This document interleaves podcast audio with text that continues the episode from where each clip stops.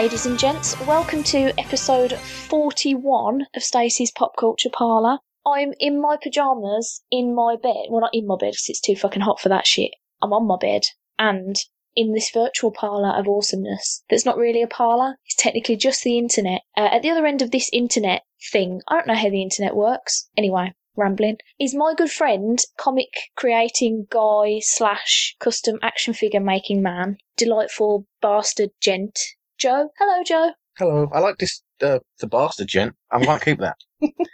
Delightful I'm not sure about gent. delight. Uh, yeah, I don't think I'm delightful. That's why I'm not sure about keeping that part. I think you're delightful. Oh, Well, unless, that's I don't know, nice. unless people say things about Mad Max Fury Road and then you get quite angry. I've noticed. I like Mad Max Fury Road. No, I know you did. What I'm saying is when It's people. my favourite film. Like this really Millennium. good, isn't it? I had a bit I of will a. I will go back to talking about you in a minute. I'm already on a tangent, but I had a bit of an argument with a lady at work the other day who reckons it's one of the worst films ever made. Uh, and I was like, "You, madam, are completely wrong, and fuck off out my life." But she didn't because you know we work in the same office. Yeah, that, that, that- No, you have to remember that, that opinions are like assholes. Everyone has one, and they're all full of shit. I would say that, but this is a this is a show in which I just air my opinions to everyone, so I can't I can't really get cross at other people having them. But um, Yeah, but you have to listen to them from this side. Yeah. Well, the worst part was is that she thought she was going to see Magic Mike, and uh, and when they got there, her friend was like, "You realise this is Mad Max, yeah?" And she was like, "Ooh, I wanted to see some topless Channing Tatum." So I don't know. Well, apparently, Mad, um, not Mad Max. Mad Max is brilliant, but Magic Mike. A lot of people have been complaining because the girls were going to see it with like for the shirtlessness, and there's not a lot of it. Apparently, it's quite a good film about people not knowing what they're doing with their lives. So I haven't seen it, but I was going to say, I heard the first one was quite good in a dramatic sense, but I've heard that the second one is just basically a load of stripping and no actual plot. But part of me kind of wants to see it now because I'm aware that Donald Glover's in it, and I'm kind of in love with him. So you know, there's that. I don't know Donald Glover was in it. Is he? Is he a stripper? Is Spider Man Junior a stripper? uh, yes. I don't know. I haven't seen it, but I'm going to assume yes. I mean, surely every bloke in that film's a stripper. I don't know. It's like a. It's like less moral Morales. uh, anyway, back to you. Hey, hi. Yeah, sorry, I went off. Mad Max sends me off. Yes. Hi, Yes. thank you for having me. By the way, That's all I know we've been saying I'll do it for a while, and then it just never happened, I know. and now but, it has. but now our schedules have combined into this glorious, what I hope will be a glorious slice of madness. I'm doing lots of arm gestures, I've noticed, and I, like none of you can see them, and also it's just relentlessly shaking my microphones. It's probably causing all sorts of audio issues. Whoops. I'll stop that. So, hey, how do you realise that making custom figures is a thing that you can do? It, it was very much accidental. I um, it's it's very strange because I used to all be about drawing comics and comics and comics and comics, and then the figure thing kind of came about about five years ago, like properly. Mhm. It was mostly I, I was I used to I collect lots of toys because I'm a grown man and grown men collect toys, action figures, not dolls. Actually, I've started making dolls now, so I can't even argue against that.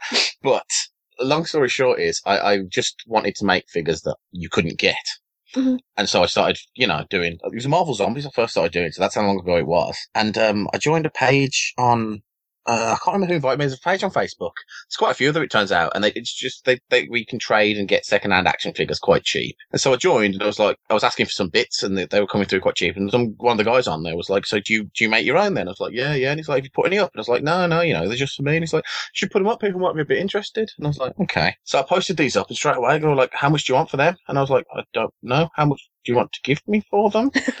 you know, people started making you offers, and it kind of it kind of blossomed from there. It's it's really is since I've got an internet presence. Because I mean, when I first started doing these, it's definitely more than five years ago. Because I had a it was on a MySpace profile. Oh, that's where I first put my figures up. Um, I think my MySpace my MySpace profile's still out there somewhere in the in the digital ether, wherever it exists. I'm But- pretty sure I've still got a live journal, guys. wow. I know.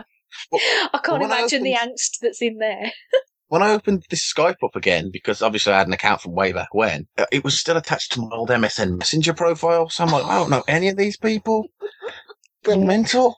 So yeah, the, the figures thing sort of came about mostly with the, the digital age of social media. So I didn't realise there was as much of a as a as a want for them as there is. So um, people started asking me to make them, and then I started just making them more to see if how many people would buy them, if it could be an actual thing, and it seems to be. I mean, uh, I, have to take a list now every month because I can only take so many figures on. And Hmm. uh, got one going at the minute. I've got I've just I think I've got a space left if anyone wants a figure. I've got one going off to uh, New York. I've got one going off to oh god uh, Puerto Rico. So like I've I've I've gone global now apparently as well, which is uh, quite Check crazy. And people are like seeming to, to look for me and stuff. So how, how did you realise you were good at that though? Because I can't like I'm shit at crafts. Anything arts and crafts, basically, I can't do it. And uh, I would imagine that's the kind of thing I would try to do once. In fact, I did try and do it once. I tried to make a Barbie doll into a Ms. Marvel doll because I was like, "There's no Miss Marvel stuff, and everybody sucks." And ah, and just trying to make that leotard almost made me want to cut a bitch. Like, cut a bitch. um, I'll be, I'd like to say, oh yeah, it was, it was easy and everything from the start, but it, it, it was just, I mean, I think I, I made my first custom figure when I must have been about five or six, and it's not an impressive thing. It was, I, I was going through, um, this is years ago now. I, was, I found a box full of all my old Ghostbusters figures, and, um, it was a uh, Janine Melnitz, and she'd been wrapped in chewing gum because I couldn't find any slime, so I count that as my first custom figure oh, that's So, adorable. putting putting chewing gum on an action figure apparently counts. I remember making a, a Deadpool because it was when Poundland was like new and they had Iron Man figures and they had a Blizzard and it was quite base. I tried to paint it up like Deadpool because no one knew who Deadpool was and I didn't think you could. I mean, there were Deadpool figures, I just you couldn't find them because people who knew about Deadpool had already bought them because they were you know thirty year old men that could get to the shops before kids. And now I do that to other kids, so it's it's a circle of life. it really lies tragically in Warhammer. My mate Chris Cox got me into Warhammer when I was about 11 or 12. And it's, um, I really think it's a, it's a horrible addiction that people should uh, take as seriously as drug or alcohol abuse. It's a terrible thing and it costs possibly as much money, but, um, I'm out and clean. But I used to love, and I still kind of do, like the painting and making the armies. And I always wanted to make my own figures. And they had this sculpty stuff called green stuff. And I remember I tried to make my first one and it was just, it was a bag of shit. It was terrible. It was this, it was only a you know, it was like a, a two centimeter tall model and it was just fucking dire. It looked, anyway, I, I, I did it for 15 years and that's how you learn to sculpt. You Ah. spend all of your pocket money on toy soldiers that you end up shooting to bits with a BB gun when you hit about 18 anyway. And then feeling regretful as you get back into it in a midlife crisis at 20. And then, and yeah, yeah, my midlife crisis was at 20. I've only got 10 years left if I'm good. Are you try- are you purposefully trying to die in ten years, or is it like no, okay? no, I don't, I don't think I've got any pets. Well, so so if you live past that, then I guess that's like bonus years. Yeah, it is. It's after credit scenes there. yeah. I'm so jealous of anybody who's any good at anything like that. But it also makes me a little bit cross when I see people like you, because your figures, like I've seen them on Facebook and stuff, and if I could afford to throw money at you for them, I definitely would. But I'm poor. Like, it makes me sad when I see some actual figures in the shops that look really fucking subpar. Like, that makes me really cross. I can't remember which one I was looking at the other day, but I was, me and Rich were in Forbidden Planet, and I was looking at some figure, and I was like, it doesn't even fucking look like him. And it was making me really mad. And then I see some of your figures, and I'm like, why aren't you getting paid paid to do things properly? Well, I am. I am getting paid to do things. And I think the, the, the, the other big difference is obviously a lot of figures are mass produced, Mm. which is, you know, it only has to hit a certain standards. And at the end of the day, action figures are really for kids. Well, I know I like, I still buy them in that, but I never leave anything in a box. I'm, I'm really sacrilegious with mine. And obviously I chop them all up, but it's only got to hit that level. But if someone's at the collector level, when you're buying, you know, the hot toys and the big guns, then, um, then they really do need to be up to scratch. Did something just make a weird blonk blonk noise then? Yeah, it did. It wasn't me though, so I don't know what happened Yeah, I don't know if, hang on, I'll, I'll push on my connector, see if it was a, I don't know. I ain't got anything else open. Anyway, Anyway, I'm scared of technology. It's, it's all Skynet to me. speaking of, I hear you've seen Terminator Genisys, Genesis, Gen- Genesis, Genocides.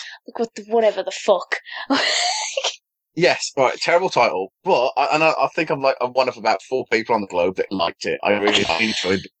I uh, I have zero interest in it, mostly because I feel like the trailer told me all I needed to know. Well, that's the thing, because a lot of people are like, oh my, you're on about the third trailer with the, the John Connor trailer. Yeah, basically. Spoiler warning. Because the only thing it doesn't show you is who, who Matt Smith is, but I've got a feeling I know anyway. So, I don't know. Anyway, carry on. Anyway, yeah, I don't, I don't have much to say about it. Like, you should, I, I'd say go and see it, you know, because I went in and honestly, I thought it was going to be terrible. I've become a cynic. people point this out to me like, "Now you think everything's going to be terrible?" And I was like, "Yeah, but this is why I get a reward. If I think it's terrible and I go and see it and I enjoy it, then I've won. If I go and see it and it's terrible and I said it's going to be terrible, then I've proved myself right. So I come out on top either way." Win-win. But yeah, so I went and I thought it was going to be terrible. And apart from Jai Courtney, who just is just, oh my god, I can't even. Don't Is- start me on that guy. He's Who's like the he? tail.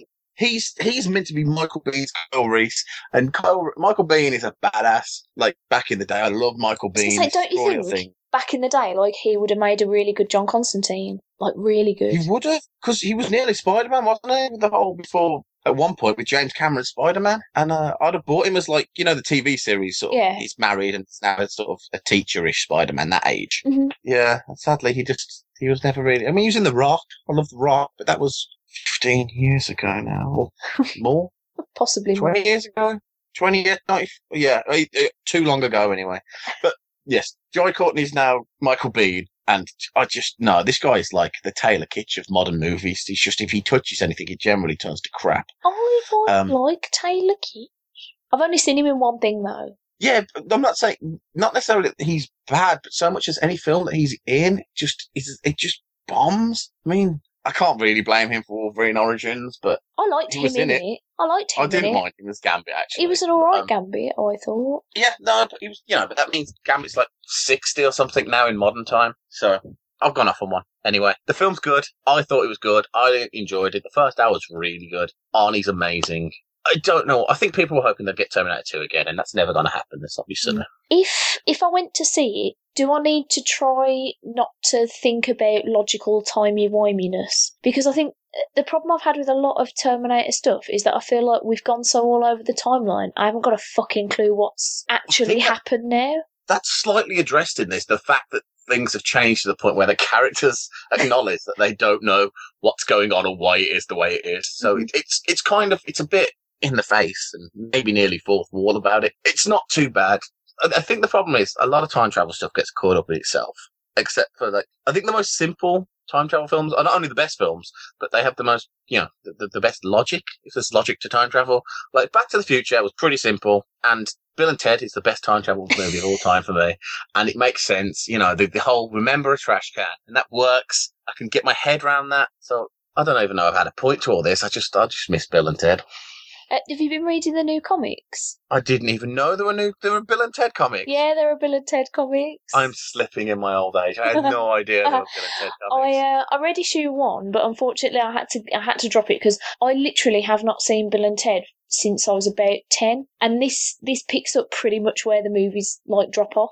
And I had like I couldn't remember literally anything about any of the movies. My memory's shockingly bad anyway. So it was just like I had no I had no clue what was going on, and I thought, can I really be bothered to get hold of Bill and Ted and watch it and then start reading comics? You should be bothered. Oh, it's not. It can't be more. I bet they're in like the two, four, four for ten quid or whatever bucket at the minute. Bill and Ted. Me and my sister like watch Bill and Ted like once every year. I saw a bit of one a couple of Christmases ago, but we caught it right at the end, Ah, and I don't. Yeah. It Yeah, wouldn't have been a longer film. That. Uh, yeah, the the comic didn't seem bad though, if that makes sense. Like I, I feel like I would have enjoyed it if I knew what was going on. You know what's happening? Yeah. Well, then it's exactly like going into a Terminator film. Then.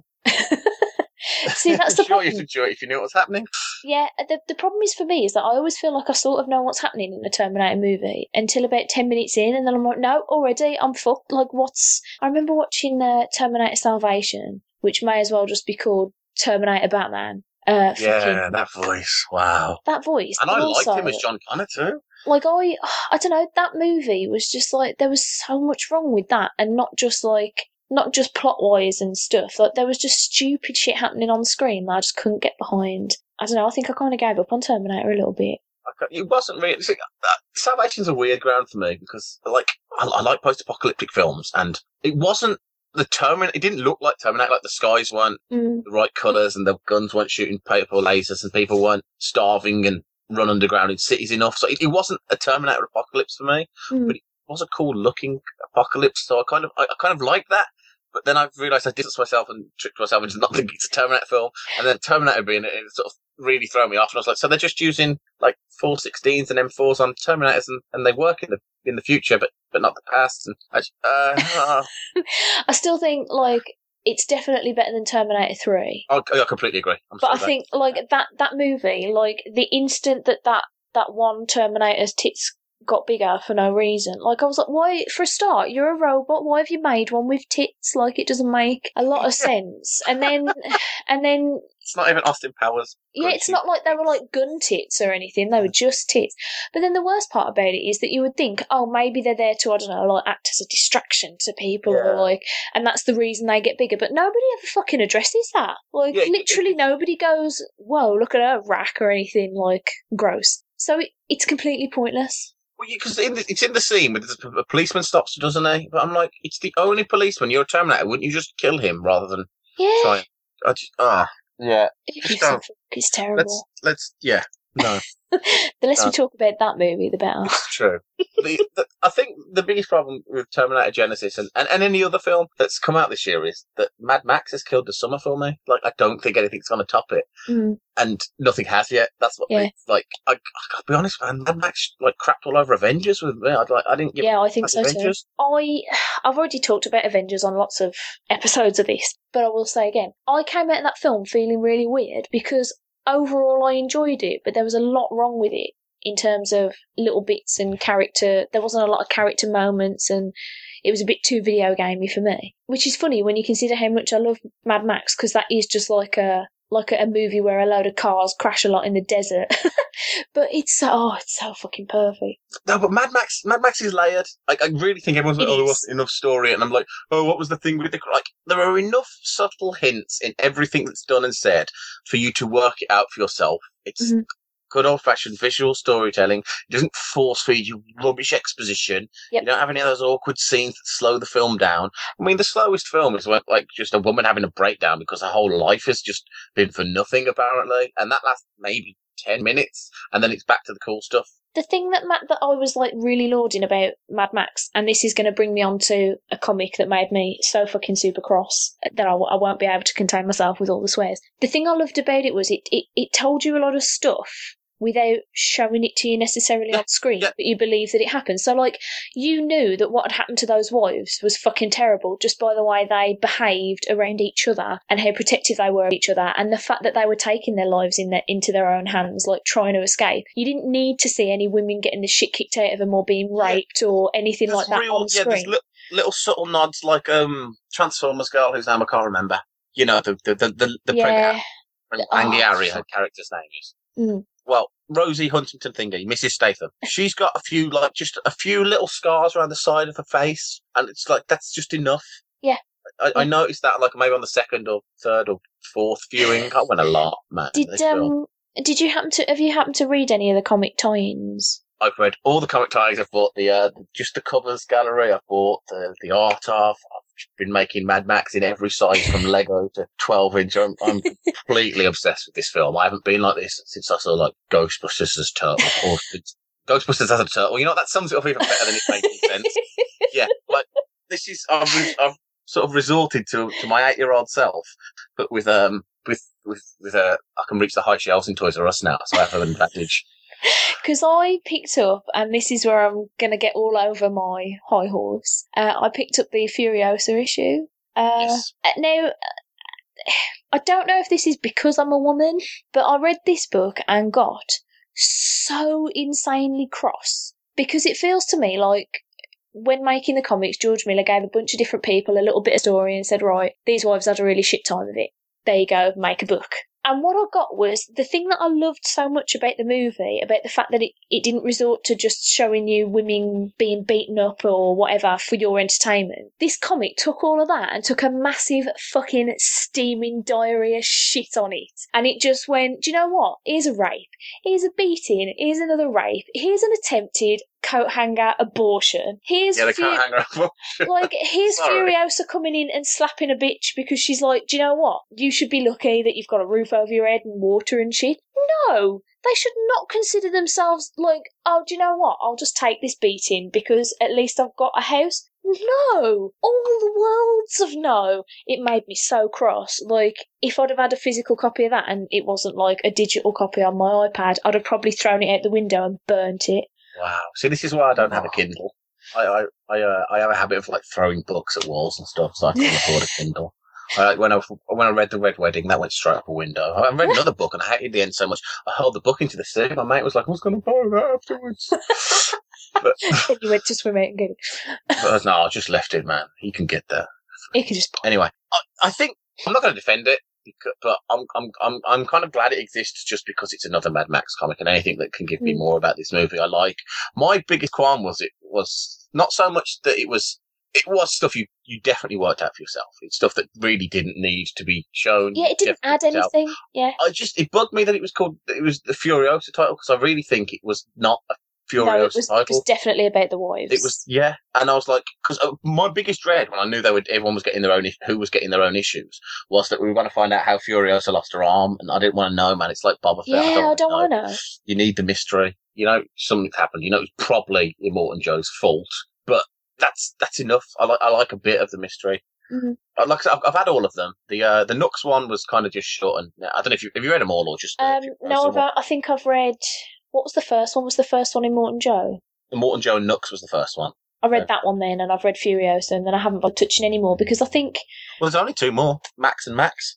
Um, see, I think I was happy not knowing. I think I liked the mystery, and I think, and it's not just me, like because I am a bit of a feminist, but it's not. It's. I didn't really like the the Immortan Joe and Nux ones, really, because I feel like I knew enough about them from the movies, from what the movie told me. I don't, I don't, I don't feel like it added anything for me, so it was just like a wasted 20 minutes. Uh, well, no, like, the Nooks one, I, I really will give you. Like, the Nooks one really is. It doesn't matter. No, it doesn't matter. No one cares. Um, I know. I don't, don't, say I didn't like him in the film. I did, man. I think Nicholas Hoult, like that kid's come far, man. Yeah, he was fantastic, because I know To me, he always Rich was, um. Rich was concerned about him because he really doesn't like him in like anything he's ever seen him in. So he was like, "Oh, I hope he doesn't ruin the film for me." And then we both came out and we were like, "Oh, oh, amazing!" in, in fact, the only the only issue me both me and Rich had was we thought Tom Hardy was a bit hammy at times, but I'll let him off. Uh, uh, is there someone playing a drum near you, by the way? Hey, Is there someone like playing a drum or something near you? no, I just moved my mic. It might have been the stand. Yeah, Sorry. I thought I thought it was getting some like back. I thought it was the uh, oh man, I can't remember what it's called. The the, the, the wagon with all the drums and the guitar on. The dupe wagon. It's coming. Oh, amazing. like and Tom Hardy, I, I love Tom Hardy in this. I, I do, and I think he's really undercredited from how much he does with so little. In like my favorite moment in the whole film is when he just sticks his thumb up to her after she saves his life, just out the window. I think that's my favorite moment in the whole movie because it just reminded me of Mel Gibson as well. But he does his Bane voice again. It happens every film he does. That mm. bit when he starts going on about hope and oh, oh, what a mistake, and you're like, Do you oh, know- here it is again. That's that was the thing that, that pissed me and Rich Mm. off because we were like, I feel like he's really chewing the scenery, and it's just because of his accent that he was choosing to Mm. use. Very bizarre. Oh, film's good though, eh? Yeah, he just so much more when he's not talking. Like Mad Max shouldn't talk. He he had like fourteen or seventeen lines in the second film, which is which was the best one. The new one's the best one. I've not seen any of the previous ones. Wa- Watch the Road Warrior. The second one It's brilliant. It's essentially what this film is, what they based it on, and it's what without the Road Warrior we wouldn't have got like Terminator or the like the first Terminator. So many directors and people always say that like the Road Warrior was the one. And the the, the other good thing that's probably why it doesn't matter that you haven't read the Mad Max comic, but the one thing he did in the Mad Max comic, which is the thing I really wanted him to do, was he tied every single film and the new one together into a comprehensive. It makes sense now. The continuity lines up Ah, without having to do a Days of Future Past thing. so is he actually Max? Because I know a lot of He people is. were saying that he's not Max because he's too young, but he could be a dude that some that he gave a jacket to in one of the old movies. Question mark. Never seen it. Don't know. In the second film, he raises a feral kid. Like there's a feral kid that, Mhm. that goes and becomes a leader. Eventually, it says in like the the thing at the end. A lot of people think that he could be the feral kid grown up. He is. He is definitely he's Mel Gibson. He's one and the same because people don't realize Mel Gibson was like super young when he was when he was in Mad Max One. I think he was 21. Oh, and Mad Max 2 was like two years later. Uh, so by Thunderdome, he was only in his mid, sort of like 20, a bit younger than us by Thunderdome. And I'm not, and uh, they, they've given him like, they put white in his hair because he was meant to be out in the apocalypse and looked a bit older and a bit more haggard. But if you, if we don't take, obviously 30 years hasn't passed chronologically in the film universe. So if only about, I did the math the other day working it out and if Furiosa's like in her late 20s now, Max is in his early 40s. I know Charlize Theron's in her 40s now, but I figured she might be playing younger because she said Mm. she's gone for 7,000 days, which is like 20. Yeah, I've really read into this, by the way, which is like 20 years. And I figured they would have taken her when she was a kid, not when she would have grown up. So that puts her in her 20s ish. hmm So if she's younger than him, it does all make sense. It's it's all fine. Just watch the film, people who haven't seen it. I've, I'll stop talking right now. Oh, I'll, I will just talk about Mad Max for an hour and a half or whatever, happily. so Well- you'll have to talk about something else. 'cause I know I'm just rambling on now because I really love this film. D- like anybody who doesn't is mental, as far as I'm concerned. I don't mind if people don't think it's the greatest, most epic, you know, film of all time, as long as they can just say, yeah, it is fun and it is awesome and it looks so pretty. What made me really cross uh, with this lady at work I had a bit of an argument with was the fact that she was trying to say, oh, and the special effects, like everything's just too CGI heavy now. And I was like, you fucking, you twat. Like, like 99% of that is practical effects. I know. George Miller wanted to film in an actual sandstorm instead of doing the CGI one. Isn't he bananas? And they're like, George, you can't do that. It's like, why? It's like, people will die, Yeah. George. We, we might die. I imagine it probably wouldn't be good for the uh, camera equipment either. Yeah, I think when you put your priorities in order, though, the poor Well, yeah. getting sucked off the motorbikes uh, are going to be a bigger insurance problem than the Yeah, cameras right. getting bust up. Right, there is that. Yeah. Oh god. Do you know what? I could talk about this movie for three years as well. So let's move on. Yeah, um, go. while we're talking about like big blockbusty things, I saw Jurassic World last night. At last, Yeah, and uh, and it's all right. I, I, it's, it's not Mad Max. Um, I Right. liked it. I've got like, over it. I did like bits of it. Uh, it was too long. There was a lot of unnecessary garbage in there that wasn't dinosaurs eating people, which made me cross. Yep, I agree with that. Um, like, for example, my biggest glaring example of this is right, spoilers, guys. This film follows two kids who go and visit their auntie who works at Jurassic World. I assume this is set a tiny bit in the future because nobody Set seems. 20 Is it 20 years? it's set 22 years after the original, which is now, but it's obviously an alternate reality. Yeah, I was going to say because they have technology that we just really don't have. What, like like a Jimmy Kimmel talk to you transporter pod? Um, that. So it follows these two kids around who've gone to visit their auntie who works there, and she's a bit shit because she's not paying any attention to them until a giant dinosaur, what they've created out of bits of other dinosaurs and other animals as well, because dinosaurs are apparently boring now and we need new ones, escapes from its paddock, and then she's like, oh shit, my nephews, and then all hell breaks loose and blah blah blah. There is a scene in this film which literally comes to nothing, and it is when the two boys are on like a monorail. They've like, I, I know exactly what you're going to say. yeah, they've like, they've like run away from the agree. The assistant woman that, that was watching over him, and uh, and the one kid just starts crying, and the the older kid's like, "What's going on here?" And he's like, "I think mum and dad are getting a divorce because I've seen these letters from solicitors and their divorce lawyers, and uh, weep, weep." And the, the older kid's like, "Oh, fuck off, yeah." Literally comes The, to old- nothing. the older kid says exactly what the audience says at this point. It's just it like it literally at the end of that movie, their parents come in and hug them because they haven't been eaten by a dinosaur. The end, and I was like, what? What was the point of all that that divorce talk nonsense? If if the parents are either not going to divorce at the end, or if they're going to like reconcile and be like, oh god, Yeah, I'm so glad I- our kids are okay. Let's be a family still, even though we I don't love each other.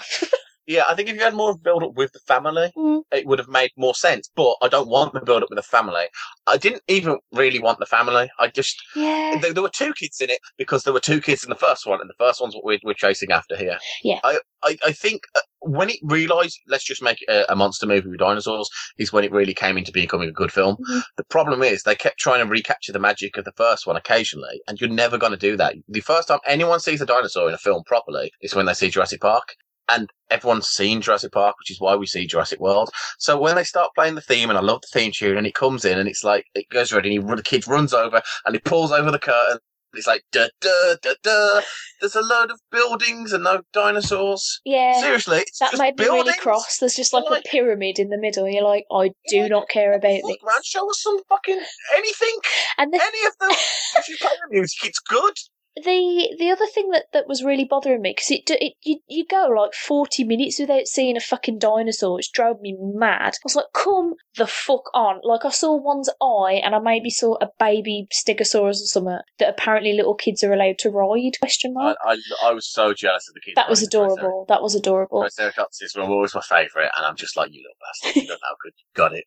but it's um i think the difficulty for me and this is just me in my own head and it's not really the fault of the movie was they kept trying to convince us that they needed to create the indominus rex because dinosaurs were getting boring because people have seen them all Yeah. before. But then every dinosaur anyone was looking at, they were like, ooh, wow. Nobody seemed bored by regular dinosaurs, guys. No one. I just, it's just like when the, the the weird stalky brother that thinks that he just. Why does he always stare at girls? Just looking at pictures of girls on his He's- phone? What the He's a fuck? sociopath. He's got a girlfriend already as well. He's going to So, be a murderer when he grows up. It's, it's just, and the fact like he's texting you, like, dude, there's a fucking dinosaur right there.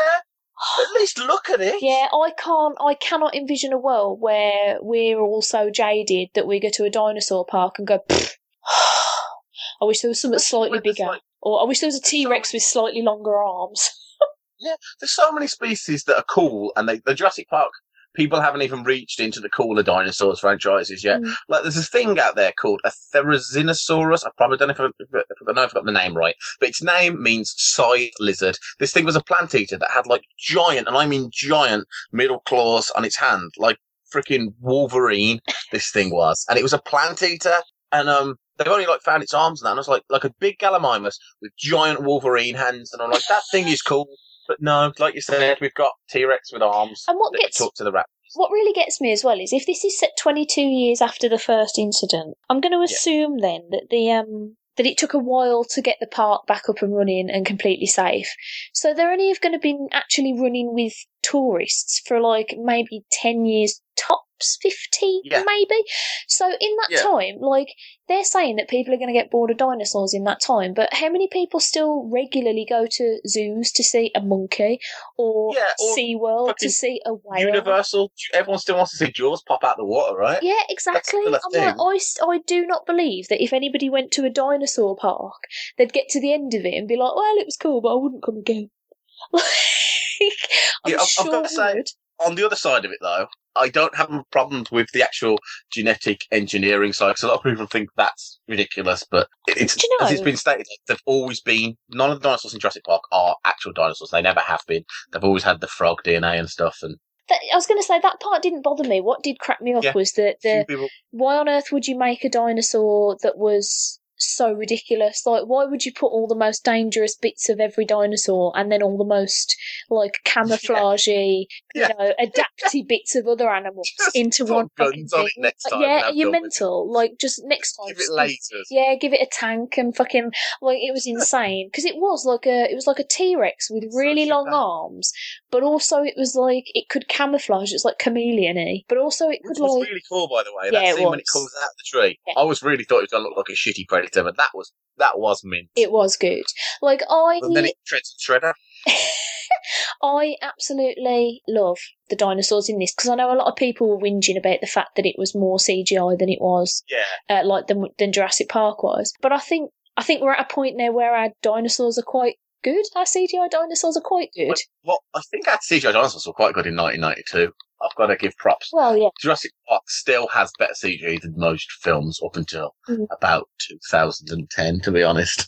but I know a lot of But yeah, people are like mourning the, the loss of the practical dinosaurs, and I'm like, do you know what? I don't mind though. Look at Blue, just look at Blue. Yeah, I'm in love with that Velociraptor. She's Oh, amazing. adorable. Want to, There you go. See, more strong females in films. A pack of Velociraptors, all girl power. yeah, man, indeed. Give her. And the thing is, right, this is me possibly being feminist again. Uh, you know how a lot of people were complaining about Bryce Dallas Howard, like nobody could run away from a dinosaur in heels. I think you run pretty fucking fast. She's she's she's fucking doing it though. That's not fake running. She's running. What? She's wearing those watch- shoes and she's running, so it can be done because she's. d- You're looking at her doing it Mhm. now.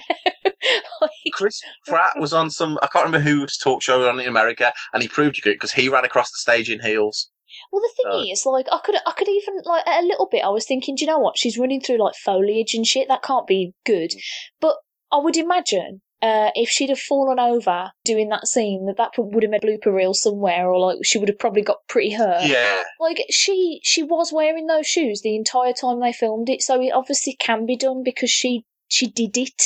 Like, that was driving me mad the whole way through that everybody was so cross about it. Because I was like, but it's not like they CGI'd her running through the forest. Like she, she did it and she did it in those shoes. So just like shut up about it. Yeah, uh, I thought she was pretty I- brilliant. I, I would.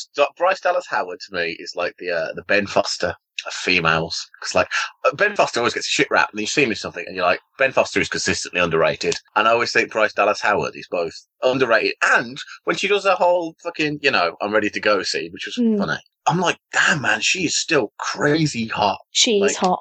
I, remember that was my problem with her in Spider-Man Three. I was like, She well, should have been Mary, Jane. Mary Jane. Jane's meant Mary Jane's meant to be the model, and Gwen Stacy just shit all over that. And it just it cracks me up Like- because isn't she naturally a redhead? Like she would have made a much Yes. better Mary Jane from the off. Yeah. She's gorgeous. Yeah, I was so envious of her perfect hair and fringe.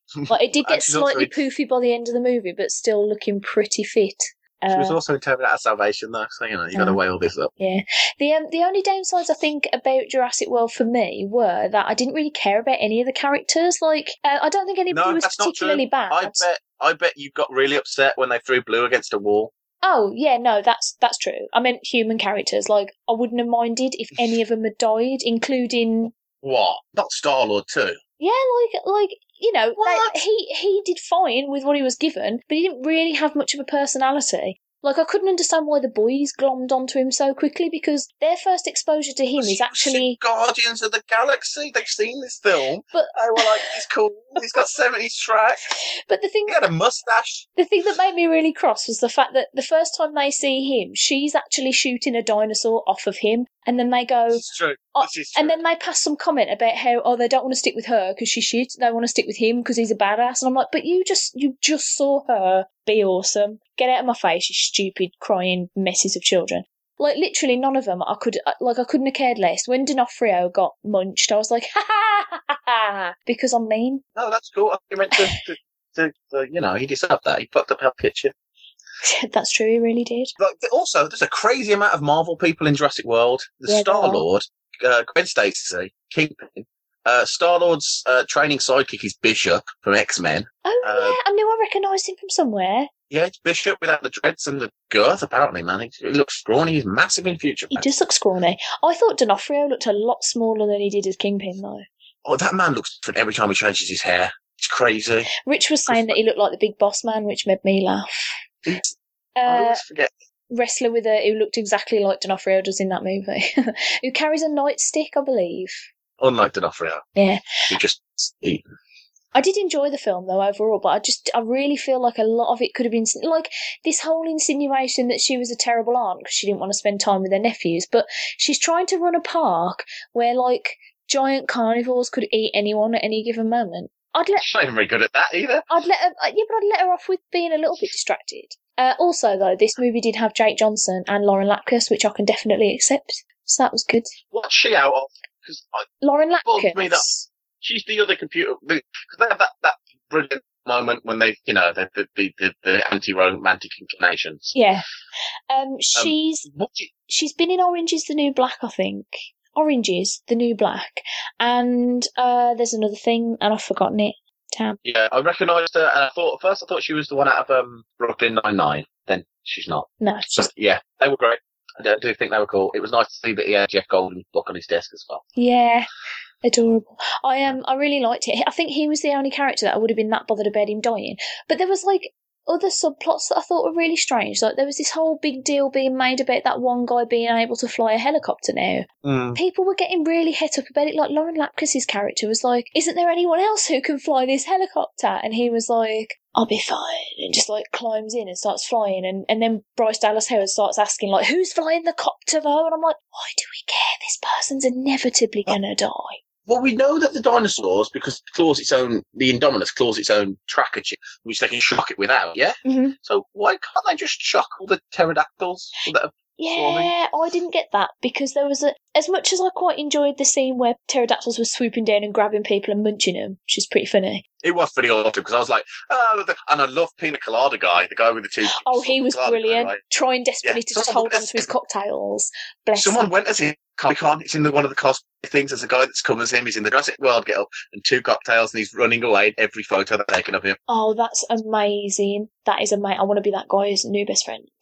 Um, Second best cosplay I've seen at Comic Con ever. because me and Rich immediately went, "Holy shit! Look at that guy trying to keep hold of his cocktails." Priorities, yeah. Love him. This, the, this stuff still dying. The best cosplay I've ever seen at Comic Con when I was in New York at New York Comic Con last year, Shut. and there was a guy. Yeah, God just dropped that. There was a guy dressed as um Blaine from Predator. Mhm. with a Tyrannosaurus Rex head though, because he was a sexual Tyrannosaur. Oh dear. And I was like, that's fucking brilliant. And he was like, thank God someone got it. Like, apparently everyone had just been confused. And then he gave me, a, he honestly gave me a bag of plain chewing tobacco. Nice. And I was like, that's cool, man. You get a photo. I'll take a photo of you. It's like one of the few dudes I took a photo of that and a guy dressed as Boba Fett crossing Wolverine. Because, you know, That'll do. Wolverine. That'll do. Anyway, that was a bit of a tangent. Yeah. So overall, I did enjoy Jurassic World, but it needed to be shorter and it kind of needed more dinosaurs. And Yeah, well, I think the clever thing about it is it finishes with an awesome action set piece. From the bit Yeah. when the rap- raptors get released, Mhm. the film is amazing. Yeah, The that- raptors are awesome. Rexy is amazing, and the uh, and the Randy Ortonosaurus as well, just out of nowhere. oh, so good. So good. The one thing I did find really funny though is the fact that um as soon as the Indominus was down, everyone was acting like, okay, that's fine, back back to normal. We'll set up a little in this warehouse. No, no, no. There are still lots of dinosaurs no longer in their paddocks, like ones that eat Yeah. meats, i.e., you. Like these, like what was the plan for getting the raptors back after they got the Indominus? yeah, all well. the all the pterodactyls, which were now just flying wantonly around everywhere. Yeah, globally, potentially everywhere as well. yeah, yeah, it did make me. There's no lid on this thing anymore, guys. yeah, it was. It was. Yeah, I think it's definitely the second best Jurassic Park movie, but that's not hard when two or three, uh, two and three are pretty like gash. this, I think, there's maybe there's a good film. Maybe if you mix enough of two and three. I think if you take the bit where it's rampaging around the city out of two, I hate that too. I, I really love the, the middle part of three. It's like King Kong. The middle part that's set on the island is very good. yeah, yeah, it is. Um, but this, the two's even worse for closure though. Like all the, uh, like Roland Tembo, the White Hunter that they put Pete Postlethwaite in the second film. I thought he was a brilliant, best character, and just no payoff. Man only brings two bullets. Hell, It's uh, it's weird. It felt to me with um with Jurassic Park like. The thing that I love about the, the first Jurassic Park film is that it's actually kind of a horror movie more than it is just an action movie. Like some bits are really fucking tense and terrifying. the kitchen scenes is amazing. Yeah, like that. That shit girl when I was Yeah, when I was younger, that scared the shit out of me. And the bit when the bit when the uh, when the water's moving in the car and you can just hear the T Rex come in, I was like proper bricking it. Like someone someone's gonna get eaten. I don't want to watch this. Scared me. And I don't think any other Jurassic Park movies achieve that in any spot really. Yeah, the, best jump is in the first one as well. And she's like, oh, Miss Brown, I think we're back in business. And then the rat sticks its head through them pipe.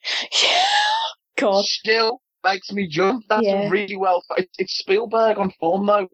Essentially, Jurassic Park is just Jaws in the jungle. Like, That is that's, true. that's not an insult. I love Jaws. Without Jaws, we'd never have had Jurassic Park. I think Jaws and Jurassic Park are in my top 10 films of all time, probably. That's acceptable. Um, I can accept. probably not the top end, but they're both in there. I think that it's just it's, it's Spielberg on form. It ticks enough boxes. It's funny and it like because when I was a kid, I hated the scene. You know, when they're sitting around eating the sea bass, and it's the whole you know uh, uh, uh, rape of the natural world scene. That whole thing. Yeah. I hated it when I was a kid, and it's probably my favourite scene in the film now. It's just so well done. It's just it's just a perfect film, Jurassic Park. It really is. It is, isn't it? well, uh, have you seen any other films lately that are worth Uh, note? Last what was? What have I seen recently? Uh, Ant Man's out this week, isn't it? I haven't seen Oh it yeah, I'm going to see it on Saturday. Oh, oh, oh! Here's the thing that's happening to me on Friday. I'm going to be sick. I'm going to go and meet Kevin Eastman. I'm so going to be sick on him. Oh, is it? Is it? Is it LFC? Whatever. It is Its, indeed, uh, and um, in London. yeah, I was having a panic attack earlier today about it actually because I bought I bought a ticket to the con and then because I had a feeling I might chicken out of the queue to actually meet him because I get really nervous, I thought I'll buy a photo shoot with him as well. But they don't tell you at the time, like they don't release the schedule for the photo shoots until they know the interest, I guess. So they leave mm. it towards like the end and they released it the other day and I had a look and fucking like my train to get home back to Birmingham was supposed to leave at 20 past 8 and his photo shoot slot is from like half seven till 22 8 and I was like I'm never going to make it back to Euston what am I going to do and I was having a massive panic attack but it's okay I've just changed my train Yeah. crisis averted Stace calm yourself uh, yeah so now I'm terrified because I don't know what I'm going to say to him and I might be sick um, Have you seen which? I always mix them up, and I know it's sacrilege because I love turtles. Is he the drawing guy or the writing guy?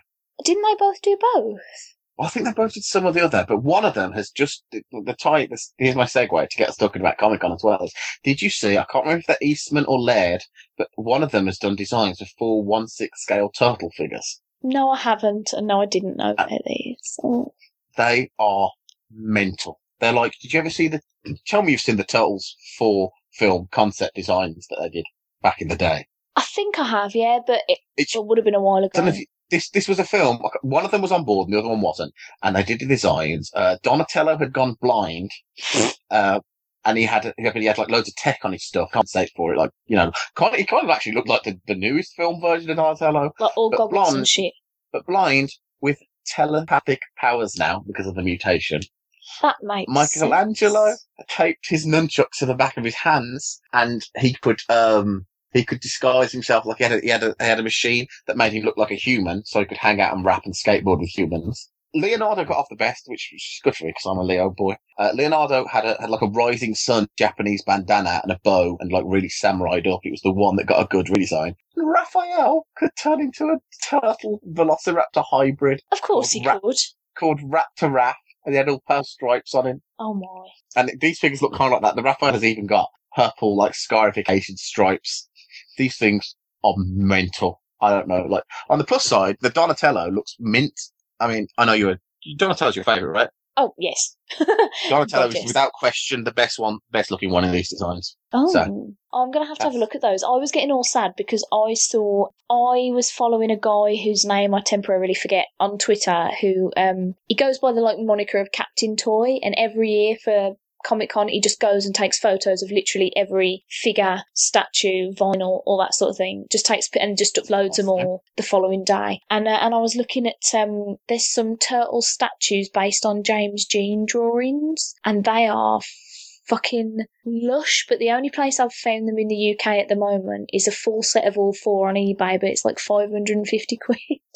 And I haven't got These they're all, like, 550 hanging- quid. They're all hanging off like the sides of a bit of, a great looking building. Um, Well, they're all like sort of indi- really, really, really long bandanas, quite possibly. blowing in the wind. Some, I was going to say, they weren't like hanging off the sides. They looked to me like they were standing on top of bits that could be assembled together so they look like they're on the same I, building. I think that's what I mean. Like, Yeah. um, Oh, they're so gorgeous. And I want them. I- they're the ones I think they are. They are amazing. Like, they, Oh, um, they're so good. They've also they also released in one six scale. Essentially, you know the Mecha Turtles they did. Yeah, yeah, yeah. They're releasing them in twelve inches with two heads each. So they've got you can have them with red bandanas or coloured bandanas. Oh, that's pretty cool. Except for Raphael. Raphael's only one without a bandana instead, just you know because it's red or red. Oh, but that doesn't make any sense though, because then if you put his without a bandana face on, all the others will look stupid. Yeah. Well, I don't know. I don't make them. That's I'd have weird. done his alternatives with him all blown up in a shredder mask, like in the you know, Mirage like killed your dreams as a child. Oh my god, no! I, do, I am, as you probably When they when know. they smashed Donatello's shell and turned him into a cyborg, that'd be horrific if they did that again. Oh my god, can you imagine? Uh, I have got designs on reviewing that uh, that old image stuff like very soon on podcast in a half shell. And I uh, want to read all. I like how dark it is as a grown up. As a child, it was traumatizing. well, I was going to say I didn't read it as a kid because I think I'd, I I hadn't quite got into comics then because I was a bit of a latecomer to the whole comics thing because comic shops were scary to me as a small girl with no real friends or any idea where to begin. They did generally look. They were generally scary places. I didn't go until I was at least properly. Until I was at least in my late teenage years. Mm. It set my mum with me to Forbidden Planet because you couldn't go in without an adult when it was in the boring and cool and awesome. I remember I have a vague recollection of going in with a friend and we were about we were in secondary school, we would have been about like 14, 15 or something.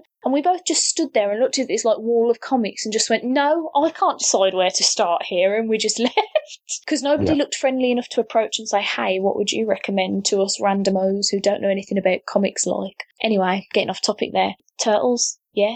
Oh, I need, there's so many Turtles toys I need though, 'cause I don't know if you've seen the photographs of my mantelpiece, but it's essentially like a shrine to the Turtles. It's got like every version of the Turtles that I've managed to get my hands on, like just along the mantelpiece. And It's kind of it's kind of glorious, but I'm sad because they keep releasing more. Well, so say if you're having to buy any of the Nickelodeon Turtles Mhm. ever again or any other variants, buy the Revoltech versions, and the import ones. They are all no, they're all over my wish list though, and I am dropping some serious 30th birthday hints for those.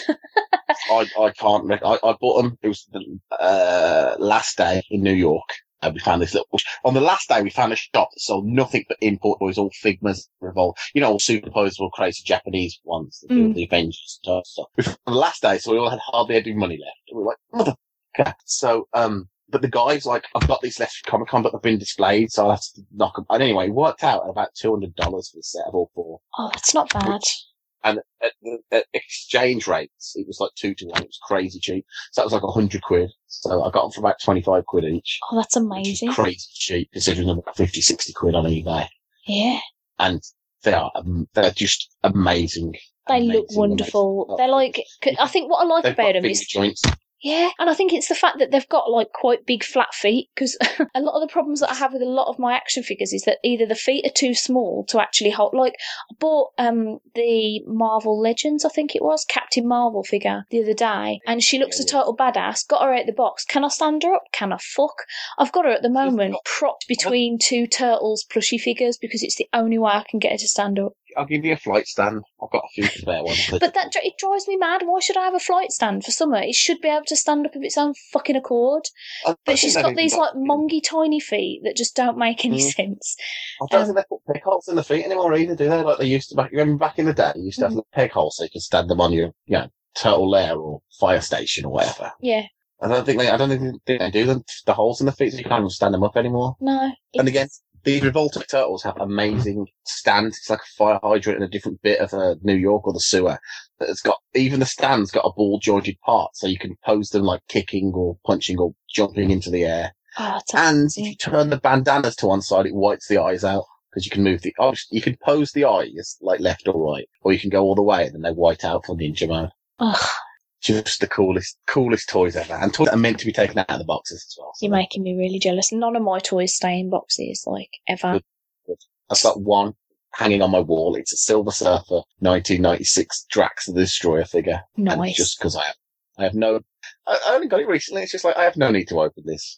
I the just- um, the only one I've got that's un- unboxed is no, wait, un. In box. It's still in its box. Is a Plastic Man figure, but the actual box looks like Plastic Man's face, and I don't want to ruin the box. It looks amazing, so that's just going to stay like that. Well, yeah, one's fine. One's a one-off. Yeah. It's when you've got, you know, my mate Scarlett, I love her to bits, but god damn it, her room looks like a shop. like her back wall. I've only ever seen it in photos. If I tell her, if I speak about this, she's going to piss off at me now. Um, because I'm going to tell her to listen to this. Her whole wall is like this. She says she's opening them and selling them now, I'll believe it when I see it. She told me she's got like 75 unopened Funkos. Oh no, what? And they're so good for standing up. Like That's, they're a sh- that's like a, that's like a section of nostalgia That's- from the planet. that is ridiculous. But she is getting a, uh, a Funko Furiosa off me. So I bet we'll it it um, down. but it saves her a lot of time in dusting. Because I've got to say, our action figures are dusty as fuck because play with them? I just can't ugh, cleaning them. It's so much effort. Anyway, I realise we've been talking for like an hour already, and we've mentioned going to talk like anything you're wanting to talk about. yeah, like like anything. So whilst we're on the topic of uh, San Diego, which I think means whale's vagina, I believe it was lost in books, actually. no one knows what it truly means. um, let's, let's talk about some trailers. Aye, let's do that. Um, I so pretty good. Yeah, I um, uh, I'm going to talk about them to me in increasing levels of cool lookingness. So of the Mhm. ones that I've seen, I haven't managed to see yet the X Men Apocalypse one in any sort of quality that looks remotely good. I've told it not in a particularly good quality, I'll be honest. It's, um, I think Apocalypse looks a bit like Ivan Ooze from the Power Rangers. oh, that's amazing. Someone else said it now, I can't get out of head, so I'm not happy with that. well, I haven't seen that, so I can't comment on that one. Mhm. So, but of the ones I have seen, Suicide Squad looks pretty boss. Um, it looks better than I, I thought it was going to be. yeah, because I I'm not Like, a big fan of the that's not saying Suicide Squad bad. anyway, and I don't like Will Smith very much. So I Not after, after Earth, no. there's a lot of things like really aside from Independence Day and the Fresh Prince of Bel Air, like that's about it. Men in Black. Men in Black. Oh yeah, he was all right in that. Um, And Bad Boys 2. You've seen Bad Boys 2, right? no, I haven't. Oh my god, you haven't seen Bad Boys 2? I haven't seen Bad Boys. Don't watch Bad Boys, watch Bad Boys 2. He's amazing. That's his last film. Okay.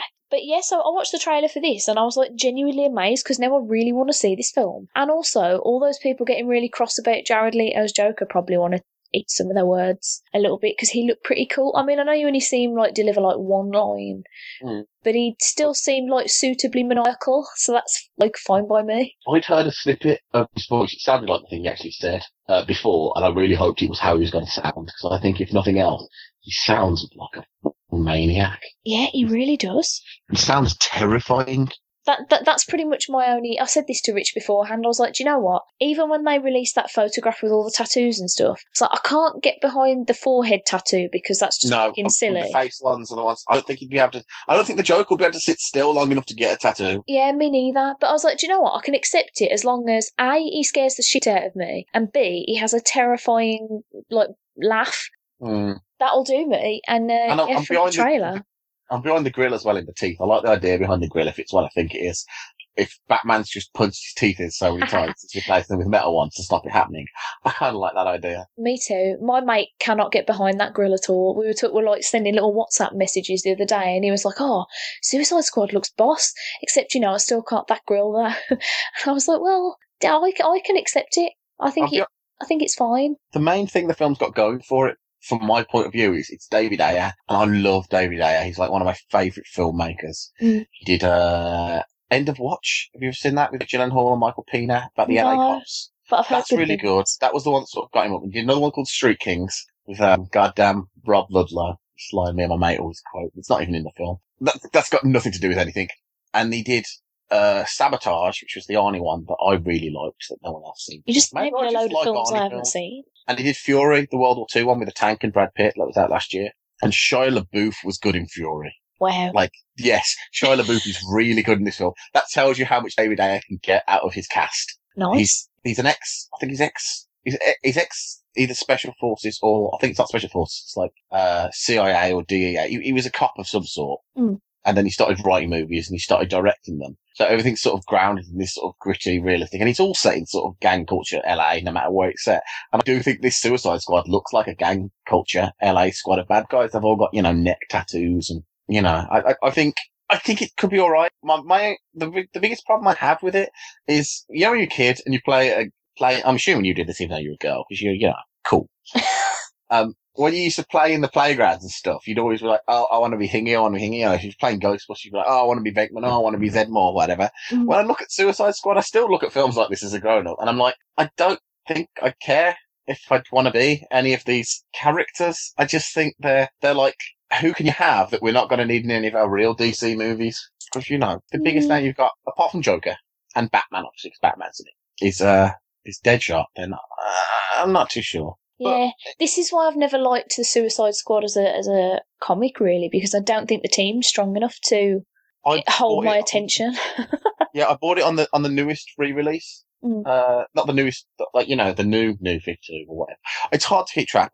Yeah. Basically, they put Deathstroke on it, and Deathstroke's my favourite DC character. So Deathstroke was in, I was in. Deathstroke left, I dropped it. Um, Fair enough. It looks Can't say it looks than that. Joker looks cool, so that was nice. It looks it. I, I'm gonna go see it. That's not that's not even a question. It's it, it's obviously the lesser of the two DC offerings this this weekend. Yep. I was just gonna say, right. So the other trailer, well, the, one of the other two trailers I watched was the. Uh, I know I know which one you're saving till last. So. I know. Uh, Batman versus Superman: Dawn of Justice, which is a film that I had basically zero interest in until this trailer, and now I am all the interested. So, like, why the fuck you couldn't have tried marketing this better to begin with is a bit beyond me. Like, literally everything about this trailer, except one minor detail, is something I like. Like, I love the way that the trailer tells, like, it gives you a reason why Batman's going to be against Yeah, yeah, Superman yeah. straight It's away. nice. It shows you Wonder Woman in action, who looks fucking tits. Wonder Woman, yeah. Yeah, she looks amazing. Cannot wait for that. And to all the people who say, "Oh, Gal Gadot can't stop fuck off. Yeah, she looks amazing, and she She was really looks like Wonder Woman. kicking just- ass. Like I, oh, I just don't understand what like where people's complaints lie with that. I think she looks wonderful. The o- literally the only thing I could not accept, and I was laughing so hard when I saw the gonna be a promo photo. Yes, right, Lex No, Luthor. I don't mind. I don't mind if he has hair. I'm not that much of a purist that I'm like, no, Lex Luthor has to be bald. But if he's gonna have hair, why the fuck that hair? Maybe that's a joke. Maybe that's what they'll play into it. Maybe he wears it as a wig to put people because they'll see that and then they'll think he's an idiot, so they won't take him seriously. I was joking with Rich that what's going to happen is like some sort of like eye flame laser business from Superman that's going to like fry off all of his hair, and that's why he's going to hate him. I'm so bitter. yeah, it's my hair, my luscious locks. and it's like his free, his freeze breath. Just, yeah, just just, just yeah. because it's just the most ridiculous. Like Jesse Eisenberg cannot pull that hair off. Nobody could pull that hair off. It's ridiculous. I was crying laughing when I saw the photo for us. I immediately Honest, took a it's a good job they screenshot and sent it to my mates because. I was like, "That's fucking funny. What is this dead animal on his head? Hilarious." I just Well, this is a bit of a segue and coming off it, but if you want to see something, a single shot from a trailer that looks ridiculous and makes you laugh, they've just released today. I don't doubt you've even seen it yet. A new Fant Four Stick trailer. oh no, I've got literally no no interest in Fat Four Stick at all. No, it's gonna be. It's. I, I'm not. I could go on. I'm not. Right. I'm not even gonna say anything. It's it's fucking cunt bags. It's just vile. but they've released a proper picture. I saw. So, oh, I was going to say I saw.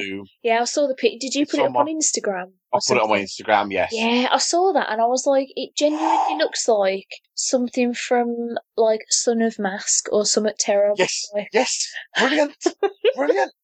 like, it's really bad. It's really It's, it's everything it shouldn't be. But yes, back to Batman versus Superman. Yeah, how do you feel? Are you on board? I was, I sort of like, I was really sort of this film could go either way. I liked Man of Steel. Me too. It had its flaws. It had a lot of flaws. Yeah, yeah, yeah. But I liked It had it had two very good parents. I really liked both the uh, both the Robin Hoods in the first one. They were great, and I liked how much Superman got to do stuff. And I like that there's repercussions of him doing stuff in this.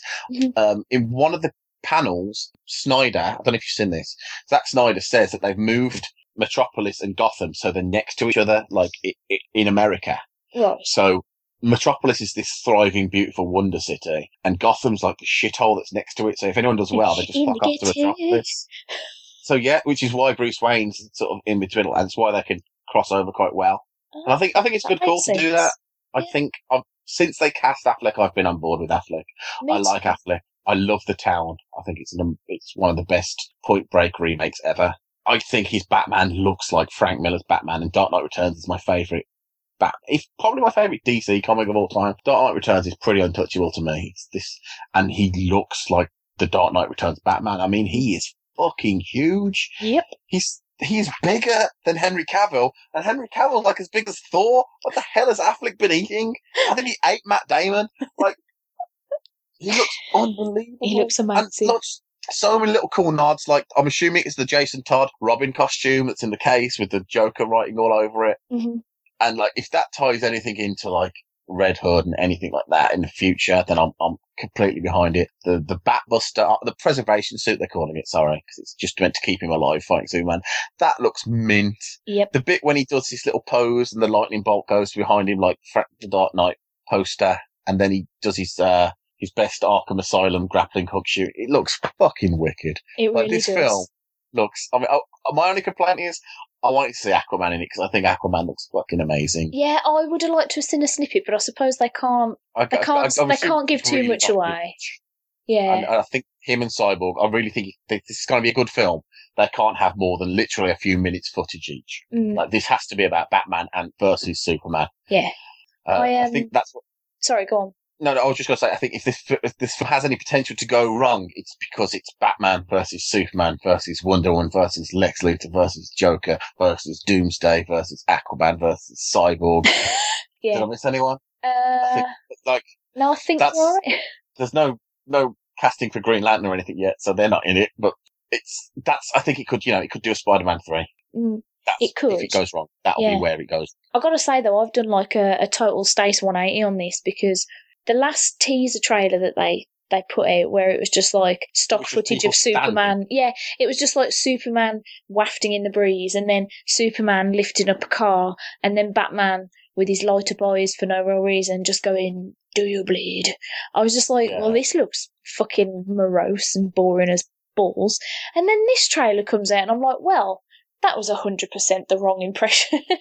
like, I've just done such a 180 on it. It looks hits, and now I can't wait. But Yeah, I agree. that Look, being said, that being going- said, yeah. Yeah, I there is one movie that literally I you know how when people say they can't wait when they actually can. Like I Mm. I don't th- like February is so far away. I don't know how I'm going to cope not having a Deadpool movie until February, especially after this trailer because holy ass honking fuck nuggets. It looks good. You see, I'm I'm terri- I'm waiting for this to go wrong. I'll be honest. I, I like it's it's Fox, and it seems to be so on the money. Like every note is right, and I'm like, they've got to fuck it up some way. Nothing can be as. pot- It has so much potential. It's like, oh, you know those Deadpool comics, like the good ones, not before it got all fucking Loki-fied, as I like to call it. Like Deadpool in his prime, when he was still quite a bad man and used to keep blind people locked up in cupboards and murder innocent people because they were in the way and then make a stupid joke and then it's like everything in a minute they sort of did it. And they did it so well and i'm just like it seems too good to be true. Like, that's the cynic in me. But then he'll say something about chimichangas and it's all I it seems to think so okay. I think the fact that Ryan Reynolds is such a, a Deadpool fan himself really helps because I imagine that if anything was going to go in it that was going to be really undeadpool he would have been like, back up, man. Because I know he wasn't happy with the, the Deadpool in no Green Origins. it wasn't, all, was it? was that that wasn't him though you have to remember that all the Yeah. Baraka crap was scott adkins Mm. someone else playing him to do the fight he did the opening scene you know the, the when he was deadpool at the start The awesome bit with the swords and the. Yeah. And the, you know, testosterone and the elevator. Yeah. Brilliant. Um, if, you should watch the panel. Watch, it's only about eight minutes long and he, he talks about, he's like, it's the first time I got to wear a superhero costume because, you know, that, that, that green piece of shit, that does not count. And I wasn't in that. And he, he owns up to that and he's like, it was in my contract that at no point would Deadpool ever have his mouth sewn shut. so, Yeah, that was a ridiculous move in Origins. I just this trailer was just like because the thing that I've loved about all the announcements so far for Deadpool is that literally everything has been stuff that I could agree with or get behind. Like when they announced that T.J. Miller was going to be in it, even before they announced who he was, I turned around to Rich and was like, he would make a He's fucking brilliant weasel, like such a brilliant weasel. And then and uh, the two of them on, just on the Oh. stage as well. You can just see they play off each other. They're both I. I absolutely love T.J. Miller. Do you watch Silicon Valley? No, I don't. Everyone says I should. It's HBO one, isn't it? It is, yeah. swear a lot. Yeah, it's um, it is wonderful. He plays like an actual cunt. I love him. He's he's just so brilliant, and just oh, just everything about that trailer was. I've watched it like twelve times, and that's not an exaggeration. Uh, Colossus looks mint as well. oh my is like, god, he's not like a big guy. He's like a fucking eight foot tall metal mutant. cock gobbler. He Yeah, just tinfoil goblin. oh god, like everything about that trailer. I'm so on board. I do not care. And like I say, even before this trailer came out, like the picture that he released of him doing the Burt Reynolds in front of the fireplace and stuff was just like, And- Have you, have you seen going to Comic Con one as well with him with the sombrero, chimichanga? no. like a post. I can't remember what it says. I Oh. don't quote. But it's him, and it's like we'll give chimichangas for Comic Con, and it's Oh. he's dressed like a Mexican, and it's it's Ryan Reynolds in the suit doing it as well because you know that man is living the dream. He's Did you like- see that? he- Did you see that amazing video he did with Mario Lopez when they announced that it was Yeah, going to be yeah. R rated? I was crying, properly crying. beat- My mate, um, Aiden. I think you know Aiden. He uh, he was. I was just. I was on the phone to him actually about this before I did all this, and he says if you listen carefully when Deadpool's all like you know suiting up. When he's putting on one of his pouches, he just says "fucking Liefeld." Like, I, I did brilliant. notice that. I thought it was brilliant. I love the fact know, that no, because this trailer was like, I said to Rich, it, this film needs to be careful about putting in too many jokes and too many fourth wall breaks. But like the trailer just had just enough for me to go, ah, that's Deadpool, without Yeah. it being like, music. oh god. Just, I am so fucking sold. I want it this instant. And also, if I don't get to go to the premiere, I'm going to be really cross. I don't know how I'm going to get invited, but I really want to go. just because, and not because I want to schmooze with famous people, although that would be quite nice. I'm pretty shit at it. I just want to see the movie like as instantly as I can. Like as soon as it's here, I need it in my life. And apparently, we get it before the US. So You should send send uh, Ryan Reynolds, get him to listen to this. I mean, I, I watched Waiting, so he at least owes me something for that. he does not probably pay any attention to people on Twitter. I would imagine he gets inundated with nonsense on Twitter and emails and Tell him, stuff. tell him you're like you're like dying or something. and you might not make it to February. Uh, hmm. Thirty's as good as death. You know, That well, seems wrong somewhere. but it's something Deadpool would approve. this is true. So, I'm you know. just, Double edged. Yeah. I just, literally, if there's anyone out there who even knows slightly how I could weasel my way in there, just, you know, send me a little email or something because I need my Deadpool. Like, oh, oh. something just made a really loud noise in my house. That's distressing to me. Oh well. I thought that was just you, like groaning so much you broke something. just the entire bed just fell apart because I was getting so overexcited. Now I could talk about this all day, and it was such a short trailer, but ah, ah, so cool. Hmm. Anyway, I made my mum watch it while we were out, actually out at um, my cousin's 18th birthday dinner. I was like, "Mum, Mum, look at this trailer." She was like, "Stace, Stace, it's, it's Daniel's birthday. We should probably like, you know, sing happy birthday." And then I'm like, "Shh, shh, she's gonna tell a funny joke." shut, shut, your fucking mouth. Yeah, just, just, just, just shut the fuck up. yeah, Just, uh, yeah. So, yeah, hundred percent sold. Cannot wait for that. Um, I have to say, highlight of my Comic Con was just it, was the bit between the I think it was between the Deadpool panel and the X Men panel when they were just doing a big talk with Hugh Jackman, and he announced that what I've been hoping and the whole of the Wolverine because I'm a Wolverine fanboy. No one else cares about him anymore, but I still do. I do. And Wolverine three is apparently, according to Jackman himself, going to be Old Man Logan, Oh, wicked. which is the, my favoritist comic. It's it's it's Marvel's answer to Dark Knight Returns, but much more grim and violent. And if you haven't read it, you should read it. Have you read it? You should read it. I feel like I have, but I don't remember it right now, which is terrible. My memory's It's when it's in the future when the supervillains have killed everyone. Hmm. Um, Mark Millar wrote it. Steve McNiven drew it. No, I Sorry, feel like I me haven't. and me and Aiden's dad, Mark Millar. I should really say.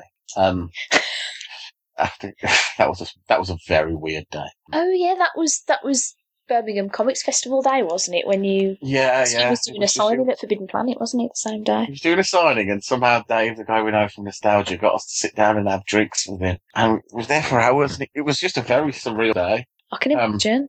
because it was Kingsman hadn't been out long and all that. And um, we sat down, because we got there late, and he, just as he was leaving it, then he's like, "Ah, I shouldn't do an impression of him because if he does listen to this, I'm just like, I don't do some it. shit." Don't worry, but I've got like But, ten um, listeners. It's fine. No, it's all right. I'll, I'll tag him in this though, 'cause he speaks to me on Twitter occasionally. he was there, and he's like, "I get you a drink because uh, you missed the first round." I won't do a Scottish accent; it's horrifically insulting. Oh, I love I- trying to do a Scottish accent. Do you want to hear my Gerard Butler doing an advert for uh, moisturiser? Did you ever see those L'Oreal adverts? Like, look at my skin, it's so tired. That's what it was like. anyway, carry on. Get in my belly. Um, he was like, she said, it's like, oh, I didn't get you a drink. Um, sh- sh- do you want to just get you a quick round in before you go? And Aidan, very polite on, on his phone, he's like, no, no, honestly, it's fine. Thanks. It was nice enough just to meet. And I was like, no, no, no, no. Kingsman's done good. He can afford it. We'll have a beer each, Mark. He can afford it. And he did good as gold. He bought us both a drink. What a lovely man. Um, and anyway, he wrote this comic, and it's the best comic I've ever written. It's Old Man Logan, and it's what the next Wolverine film's going to be. And it's got me super pumped. And I hate it because I hate that I'm liking Fox films because the better that Fox films do, the less chance we'll ever see them in the Marvel Cinematic Universe, and that makes me sad. Mm, yeah, a bit of a double-edged sword there, isn't it? Yeah, you like like Deadpool. is going to be fucking awesome. It's going to revitalize all the Fox movies, and that means you can never hang around with Spider Man, and that makes me sad. Have you heard though that he will be hanging around with Spider-Man in an ongoing comic by Joe Kelly and Ed McGuinness? Though I have because Ed McGuinness on I Deadpool again cannot believe this. I'm so fucking excited because I love Joe Kelly on Deadpool as well. In fact, they, they were on it together weren't they? when, Yeah. when Ed McGuinness first started, weren't they? Yeah, After yeah, church. Was that yeah. I can't, I, honestly, I just like I, church as well or not? I can't remember. I can't remember, but I just yeah cannot wait for that. That's going to be fucking tits. I, It is, yeah. and I hate because, like, I'll, I'll be honest. Like, I've been on and off with Deadpool for the last few years because Mm. the had the uh, same thing. sorry, go on. I was just about to I was trying to- interrupt. I'm just going to alienate a load of people and just say, like, I hate the, the sort of the fangirl gathering. At first, they sort of took Loki. key. and was like, oh, he's so misunderstood, and and then they kind of gathered on. Like, it's the, it's the Harley Quinn Deadpool fan fanboy and fangirl club, and uh, they just got him sort of kiddified to this point where his comics weren't even his comics anymore. Yeah, I um the the the newer stuff because I love Daniel Way's run. I thought his run was was really good. Um, the one that started after that with uh, was it Duggan and Posehn started off Yes. all right. Um, Yes, but then the it's first six when it was the Walking Dead, uh, Tony Moore drawing it were ace. yeah they were with the really de- good with all the yeah the presidents. But then it seemed like it just lost all the funny or a lot of the funny, and it lost quite a lot of the crazy. And then there was a lot more serious stuff.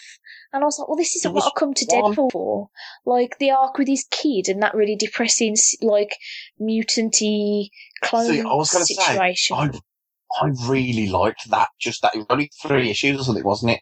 It was um uh in Korea with the Korean knockoff X Men that were Yeah. all reformed and shit.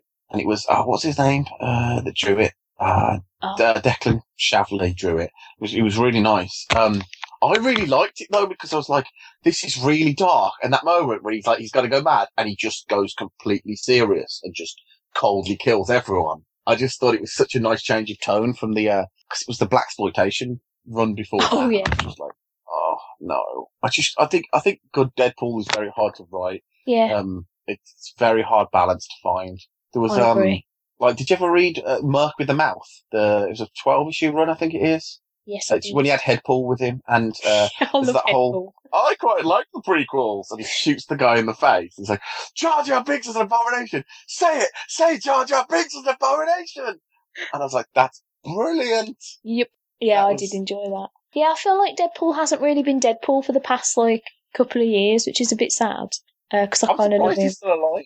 To be honest with Well, you, he- because you know, He technically isn't. Fox owned him. Yeah, but isn't he in the Secret Wars in 1984 at the minute? Now, I haven't read a lot of the Secret Wars stuff because I don't get it. Um, mostly because I didn't read Secret Secret Wars the first time round, so I don't really know what the fuck's happening. It's like you know when you got all your action figures as a kid, and the Excuse same me. box, Mhm. bless you, and you throw them all in the same box, and you just fight them amongst themselves, and you've got like three different Wolverines, but you just want to play with them all anyway. Yeah. That that's what Secret War is. Like two Earths simultaneously collided. Well, Uh, it was an event that was building up, and it's created a fractured, one fractured world that's made up of all the different realities, and they've each got their own bit of land. this is the thing that I didn't understand because I was under the impression that only two worlds survived, ours and the Ultimates one, whatever number Well, that they, is. they, they were the last two to collide, and they collided, and it ended. But Doom, we think it's not been revealed what he's done yet, but I think my guess is he's made a deal with the Beyonder. This is real Doom, by the way, not fucking Swamp Thing, Iron Baby Doom, or whatever the fuck that is. Uh, Doom's made a deal with and basically he's become God, and just torn bits of these realities to make one world. So it just meant that they got to pick all the cool characters from all the different, like, you know, Old Man Logan and Age of Apocalypse. And there's even a Spider-Man where he didn't do the Mephisto deal.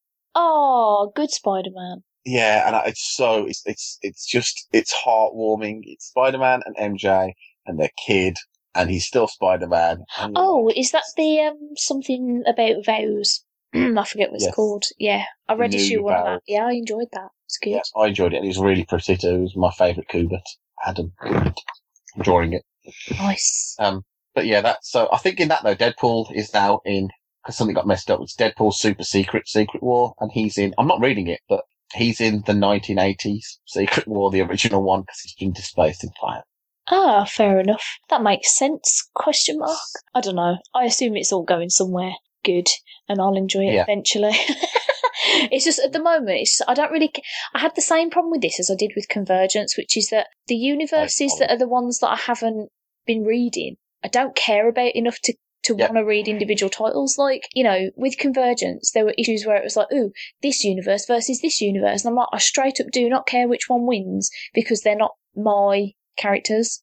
If that makes Yeah, sense. well, the, the, the, the, good thing about Secret Wars has been you can literally just read just the Secret Wars main title and Mm. it'll make sense. But I'll be honest with you, I've been enjoying the Splinter ones because, like, again, and I don't know if I mentioned this, but I might be a bit obsessed. Old Man Logan in comic form is like Mad Max in movie form to me. Trying to get this shit. Uh, Age of Apocalypse from the 90s has come back and I loved that, man. That, when I was a kid, that was like the tits. And uh, to be honest with you, a lot of the X titles are good because it's for the first seven years, all the X-Men are in the same book for once. and they're not having a little scrap amongst the, each other. No, it's it's so not. There's, there's in fact there's one come out. It's X Men '92, and it's the uh it's it's set in the 1992 X Men TV series universe. Oh, wicked! I love that just- show. Yeah, it's amazing. Had the best theme tune ever too as well. It really did. While we're talking about comics, uh, there was a couple I wanted to mention because, well, because they're good. I was going to mention this last time, but then me and John Paul spoke far too much and I didn't end up talking about it. So I've now read issue two as well. Are you a fan of Douglas Adams at all? Is that Hitchhiker's Guide guy? Yeah, yeah. I Um, know of him. because he did a series um, called Dirk Gently's Holistic Detective Agency, which is another like set of books that I love because it's just got Douglas Adams is weird in a very unique but very specific way, if that makes any sort of sense. Like his humour is just entirely his own and his style is entirely his own. So when they announced they were doing a comic adaptation of Dirk Gently, I was like, yay! But ooh, what if though? Got a bit scared. But I read issue one, must have been last month if I was going to talk about it last time, um, and I read issue two this afternoon, and uh, and oh, it's so good. It's uh, it's been adapted by well, it's not adapted really because it's like new stories, but the the character and stuff has been adapted by um, Chris Ryall, who whose name I know, but I, I don't know where from. So I really should have looked it up. Uh, that's called research, guys, and I didn't do any. but um, it's it's you can tell that that that Ryall's obviously very into Dirk Gently and Douglas Adams himself because he obviously knows what he's talking about. Sorry about that. Relax. That's all right. I'll let you off, I suppose. Sounded like you were having like a miniature earthquake, and I was like, "Oh God, this is where Joe dies, and I have to listen to it." No, no. I'll die quietly if that's Oh, thanks. Yeah, it's really good. Sorry, I'm. I'm listening. That's all right. I'll let you off.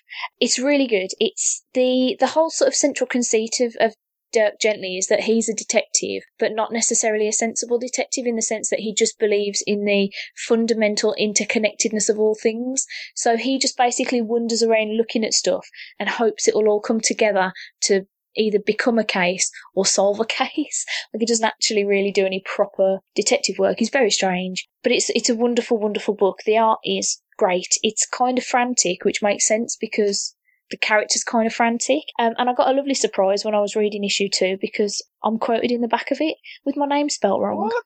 I know. I don't really mind that my name's spelt wrong because I got so excited. I did a review of the first issue for the Geek Syndicate website, and they like Oh, took yeah. a, took a quote out and put You it in the back. them again now as well. I know. They just love me. Um, yeah, so I was all very overexcited by that because I was like quite bored on my lunch break, just reading me comics. Like, oh, that was a good issue. Ah, there's me! And then I went and told the entire internet because I was so excited. Uh, and then my mom texted me and said, "Are you sure that's you? Because it's not spelt the same." And I was like, "Yes, mom." I am sure it's me. I said those words. Uh, but yeah, it's um. If you like Douglas Adams, don't be scared of the books like I was because I, w- I was concerned that it was going to be weird and wrong and shit, but it's not. It's really good and funny and pretty. So yeah, thumbs up for that. This is going to be me. This is going to be me putting you on the spot. So who is writing it then? Uh, it- it's a dude called Chris Ryall, but honestly, I can't remember what I know his name from. No, you remember his name, so you've you've, you've passed that.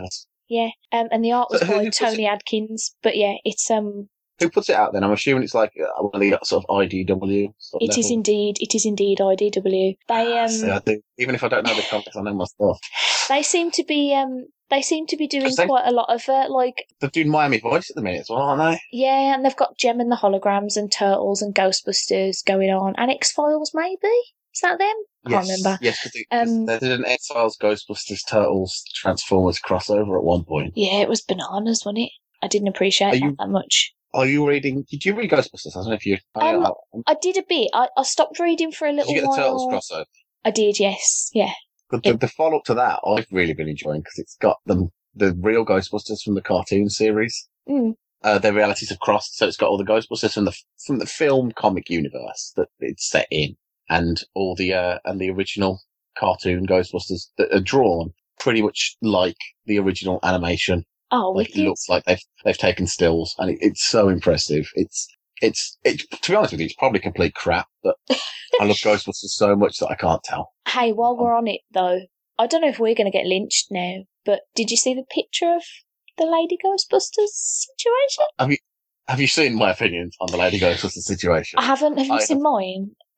I'm hoping you're on the same side of the fence with me, or this is going to end very abruptly and violently. Um, They look shit. It's an abomination. It's um. It's, but you know, if you say you don't like it, you're a sexist, right? Stacey? Well, this is the thing: is my it. husband has basically said no words about it on the internet because he also thinks it looks terrible, but he's scared that everybody's going, "Oh, fucking misogynist." But I'm No, like, I've, no, I've gone for it. I've unleashed my fury. okay, here's here's one of the big problems I've got. Like the outfits, I didn't think you could get a jumpsuit wrong, but for some reason you've put stripes specifically to highlight the tits, as if to throw it in my face that these are women. Like, It looks to me like a bunch of Oh, I, when I saw Melissa McCarthy, I'll be like, who is this morbidly obese bin man that has been run over by the guy that does the traffic markings in the street? Like, what the fuck are they He doing to Looks. like, everyone's like, oh, I know it's not the same thing and that, but like, it's sacrilegious. It's like, it's I tried to explain to someone who doesn't read comics and they only like football and normal things. I'm like, it's like making a film about the, um, the 1990, 1966 World Cup if the, uh, British team were played by German hockey playing females. It's just everything about it is going to got wrong. I've got nothing against female Ghostbusters. There's been at least at least three already. To my not depends if you count that kid in the four if you count the kid from the animated series that was Louis Tully's good mate. And but you know, th- th- there's been a lot, and I've not got a problem with any of them. I just have a problem with the bridesmaids Ghostbusters. This is the thing. I don't like the guy from who's behind it, whose name I've forgotten. Oh, Uh, it's the same, Paul Feig Fight. Feig Fight, the same as the same surname as the guy that's created the Marvel Cinematic Universe. Yeah, he. Um, I hate Bridesmaids. I think it's one of the worst films ever made, and I. d- It's one of those films that you know how sometimes you see a film and you don't like it, but you can see what other people had seen in it. Yeah. I cannot see what people see in Bridesmaid. Literally nothing about it made me laugh. Melissa McCarthy's joke of being, hey, I'm a woman, but I'm also kind of manly, and hey, watch me shit in a sink, and ooh, when I Yeah. fat, fucking pissed me off the entire shitting time. Chris O'Dowd just couldn't even save it with his delightful little ginger face. So I was getting really cross with that movie. So I don't like, like the fact that he's behind it is already upsetting to me.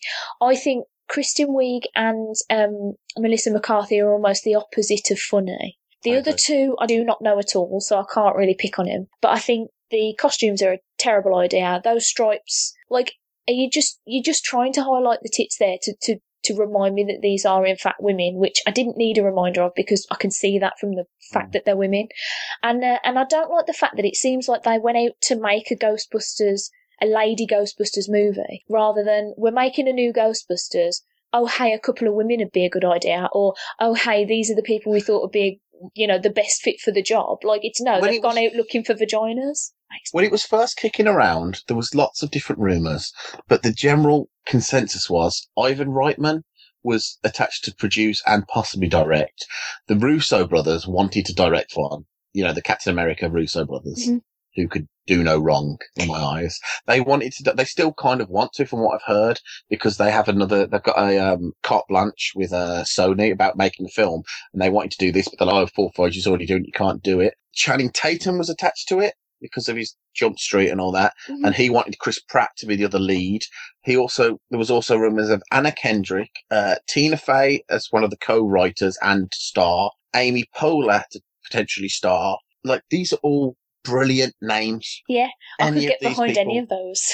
I, I'd like an all-female Ghostbusters. I haven't got a problem with, but my all-female Ghostbusters would be Tina Fey, Amy Poehler, Aubrey Plaza, and Chelsea uh, Peretti, go on, go on. look, any of the, even Rebel Wilson. I like Rebel Wilson. If you want to get a funny fat girl, get Rebel Wilson. Don't get fucking Melissa McCarthy. Mindy Kaling, I'd accept. I think she'd yeah, be alright. there you go. She'd be pretty funny. Just- yeah, it's just you've just picked like for me two women I don't know and two I actively dislike with a Mm. a guy behind it who I dislike with films under their belts that I really dislike. like I'm just so not sold. I'm really sad about it as well because I really wanted to be excited because I was like, ah, Lady Ghostbusters. Like this is gonna be Mhm. there's gonna be Ghostbusters that I can fucking dress as that I don't have to explain to people. I'm a lady Ghostbuster. I'm not trying to dress like Egon. Like, Mhm. even though I definitely would choose to dress like Egon if I was going to gender bend. oh, I've, I've, I've, I've, anyone has to look on any of my social media feeds, they will see nothing but my opinions on this film and the repercussions of my opinions on this film because I'm clearly misogynistic for just ruining this. I'm just, I just, everything about it is the wrong approach. There's no, Yeah. They announced the uh, the new proton gun. No, sorry, not proton gun. It's not protons anymore. It's, it's a plasma caster now. Oh. Like even the science on it was wrong. What's the Paul point of that? Paul Feig released a little uh, like um a, uh, a a diagram that explains what all the bits do. It looks like one of those little fucking camping stoves as well. But he explained all the stuff that does it, and even the science on it didn't add up. I wrote a big thing ranting about like the science doesn't make sense. Like why have you got a cryogenic pack if you've got a a, a hydrogen ionizer because if you introduce a freezing to hydrogen, then it won't ionize, so you can't make. there's a whole science rant. The science doesn't work. The point of Ghostbusters 1, it was all about heart. Heart. Dan Aykroyd sat down and he, like, every, he could explain to you what everything on the top of the Ecto 1, or the crazy shit, does. It all had hmm. a purpose for hunting and finding ghosts. It, what, it didn't actually work because obviously you can't have, like, you know, uranium and stuff on top of a vehicle. But the science was all there and the heart was there and it was just the right thing at the right time. This is why Zemeckis won't let them remake Back to the Future. And he's right. Yeah, it, well, it doesn't need remaking, does it? It's kind of fine. Hmm. You know, it's pretty perfect And- on its own. And the Ecto One, my God, it looks like some sort of cheap ass Korean Comic Con. We couldn't afford the right cars. Here's what you've got. I haven't seen it. Oh, It looks like a hearse. It's got like this red. It's just, just oh God. I'm- just- I'm trying this is making. Fantastic Four look good. I'm trying really, really hard to like to like remain open minded until I see some footage because you know, like Batman versus Superman sounded like it was going to be terrible, and then I saw that trailer and I was like, "Holy tits! It looks awesome." So I'm trying really hard to like remain open minded. Maybe it'll surprise me, but just like everything they've released about it so far is just the opposite of anything I would want.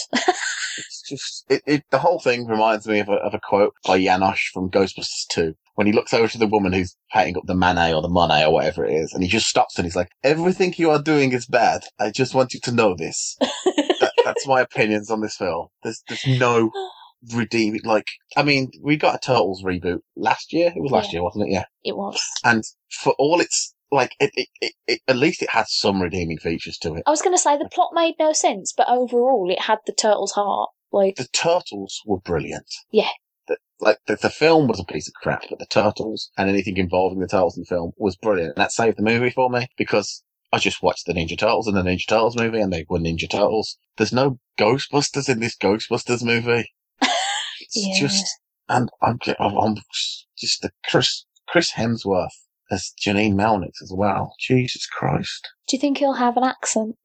I'm scared. I, I just, I don't, oh, I just, like, that's not Thor, man. What are you doing, Thor? Get your shit together. Should we talk about something else and get your heart rate Yes, little? sorry. Otherwise, this is just let's not, as I say, let's not No, end it on a negative, like you know, arsehole note. have. Do you normally have this much hatred in all of your uh, podcasts? Or Um, there is quite a lot sometimes actually, but it usually comes from me, so I feel quite quite good now that some of my guests can. yeah, uh, no, Ghostbusters. Like, I, I think a Ghostbusters reboot done well would be a fantastic thing. Like the third game, because you know I, I hold Ghostbusters close to my heart than anything else. I have a Ghostbusters tattoo on my arm, and I have Peter Venkman tattooed on my leg. So I'm gonna have to scrape some of my skin off next year, apparently. Speaking of some tattoos, I really want to get a tattoo, guys, but I'm frightened. Just get one. I'm, I'm, I'm, the I'm a fond advocate of a just because you should get one, you could get one, and you should get one. I'm so scared though. Like I am the kind of person who has a cry at having a blood test, so I don't know if it's a good idea. Anyway, that's irrelevant. Is there anything else that you wanted to particularly mention before? Because I've got one last thing that I wanted to to throw out there, but I'm aware that we've been rambling for a really long time. No, I've taken over. I, I think I've taken over more than enough already. okay. I think I've done enough damage. well, the, the final Um, thing I wanted to mention, I will be brief about because it was only an issue one and it did only come out this week, and so I don't want to spoil it. And also, not a lot really happened because it was issue one. Um, but th- my mind has been blown. Like it's like all of my dreams are coming true in terms of stuff that I loved ages ago now becoming comics because I've got an awesome Turtle series, I've got an awesome Jem series, I've got Dirk Gently, and uh, now Oni Press are doing an Invader Zim comic, and it's actually by Jhonen Vasquez, and it's just oh, it's so perfect. It's so perfect. The art is by Aaron. I think his name's Alexovich, but I don't. I'm not good at pronunciation. But he he was a concept artist on the cartoon, so it looks like exactly like the show did. It's gorgeous and it's mental and it's perfect and I love it and I can't. Uh, I'm so excited for more of it and I need it in my grubby little hands. Anyway, are you a fan of Invader Zim? You sound really nonplussed. I I never I'll be honest with you, I never got into it. My mate James was mad about it. But I did used to read uh Lenore and Johnny the Homicidal Maniac oh, and all the other weird indie titles that tied into it. I just never really got into Invaders Zim. mm. Um, I think I got into So, Invader well, Zim I'm a fan because of Johnny, because I Johnny the Homicidal Maniac was one of the first comics I was ever given.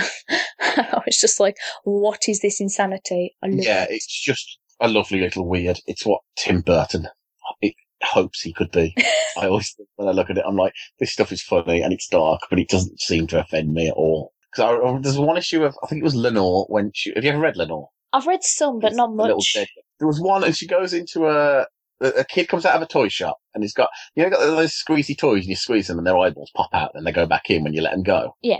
In like a little rubbery toy, and he's got one of them. She's like, "Where'd you get it?" And he just points over there, and she walks in. She goes into the wrong shop. She goes into a pet shop instead, and she grabs a hamster. and She squeezes it till its eyeballs pop out, and it's just dead. And she picks up another one, and she just she does it with the whole box, the whole like thing of these little hamsters.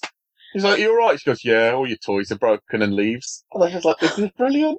That was the first one I ever read. It's stuck in my head ever since. Love it. So I, I've never got behind Invader Zim. I'm not saying it's bad. I'm just saying I've got no uh, no experience. But my mate James Hopton is madly in love with it, and he always has. I just, I don't think you can get anything better in this world than GIR, the little robot that's uh, like Zim's little buddy, but he's just like completely off his rocker. Um, I think one of my favourite parts of, of an episode was a really throwaway line where they go walking around the city to test his new like GPS situation that Zim's installed, and then he's like, "Why haven't we found our way home yet?" And uh, and he's like, "I don't know. I just don't know if I don't know if I can." He's like, "Well, what about that new GPS I installed?" And he's like, "Oh, I took it out." And Zim goes, why? And he goes, to make room for all the tuna, and then just pulls the tuna sandwich out of his head. And I just, like, I was like, of course, to make room for the tuna. Of course. And I was cr- just absolutely crying, laughing. I love Invader Zim, and the fact that it's back in any kind of form with Jhonen Vasquez. Jhonen, Jhonen is the H. Does I it did- make it a this soft why- J? This I is don't why know. I've not attempted to say his name at all. This is why I seem. Uh, but yes, Yeah. he's um, It's lovely. yes, I am. it's nice. I do like a few. I, I'm going to class it as an indie comic because there's a few indie comics that I always like stay very loyal to. I've always loved Invincible since the start. Mm. Um, I can't class Walking Dead as an indie comic anymore because it's you know a fucking global phenomenon now. but um, anything Eric Powell does is amazing. He did uh, he does the Goon. Mhm. and he does he did a thing recently called Big Man Plans, which was about a midget getting revenge. And he was such a nice guy that I did a I did a, uh, a quick sketch of the main character from this uh, Big Man Plans. And you, uh, they put it in the back of the second issue in the uh, letters page. Oh, So I'm, I'm uh, that's check us both out. Published. I don't know. Peeps. We're so good. Did they spell your name right?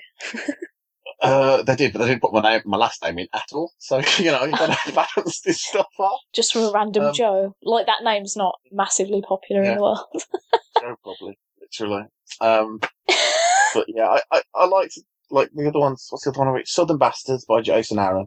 oh, I just got really like that. You're reading Southern Bastards? Yeah. It's just got picked up as a TV series by FX, Ooh. which means it's Big Ron's got to play Earl Tubb, hasn't he?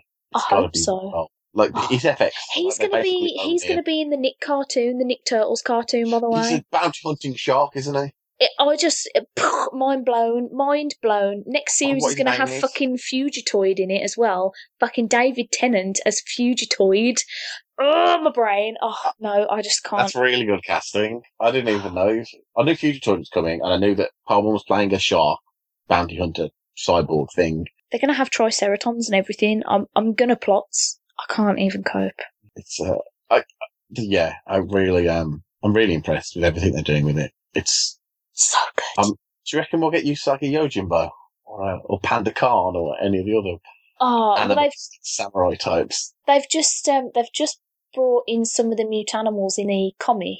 Um, are you up to date with the IDW stuff, or are you not? I'm not. I don't really. You don't really be read it, do you? No. I was I- going to say I because I, it- remember, I remember you. I'm a total snob. I dip in and out because I, I, I, I, I jumped in and bought the uh uh the Leo becomes a shredder run.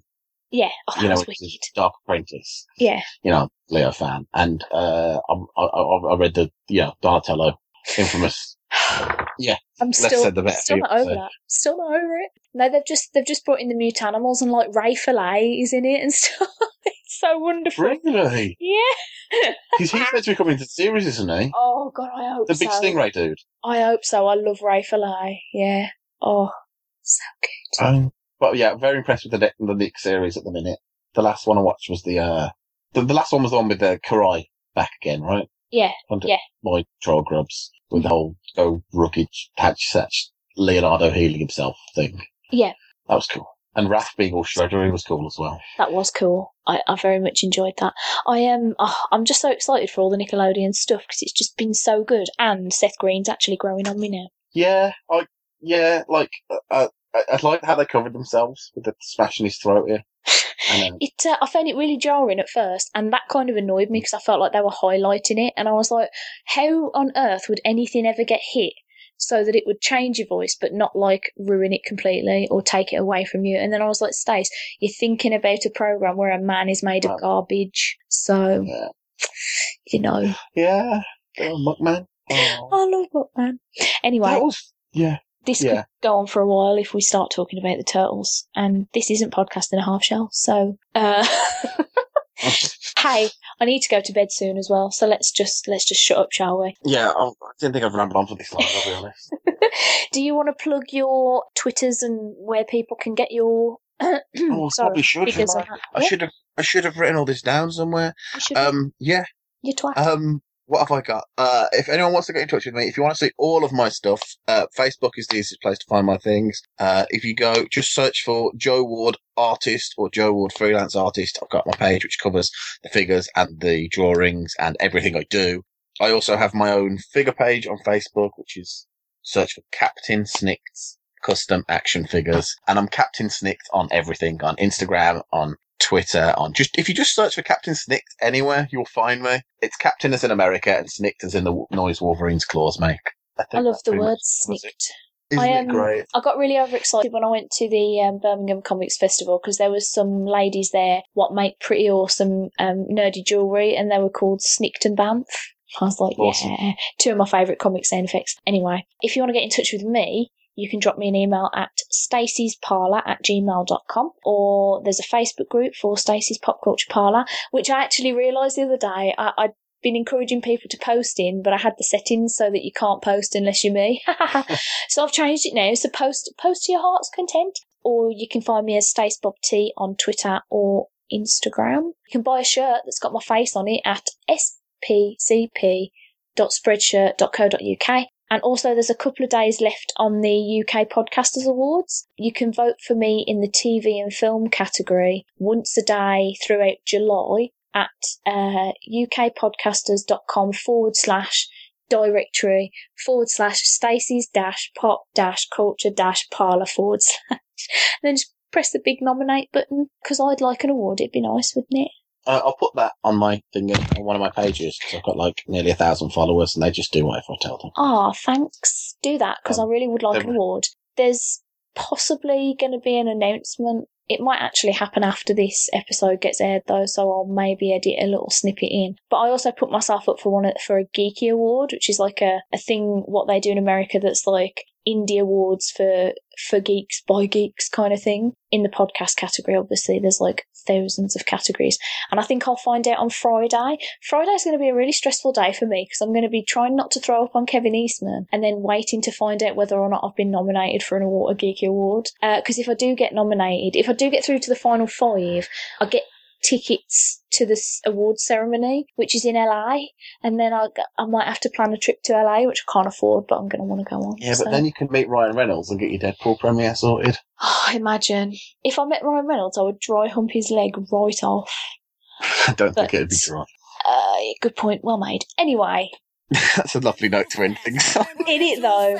Yeah. See you next month, listeners.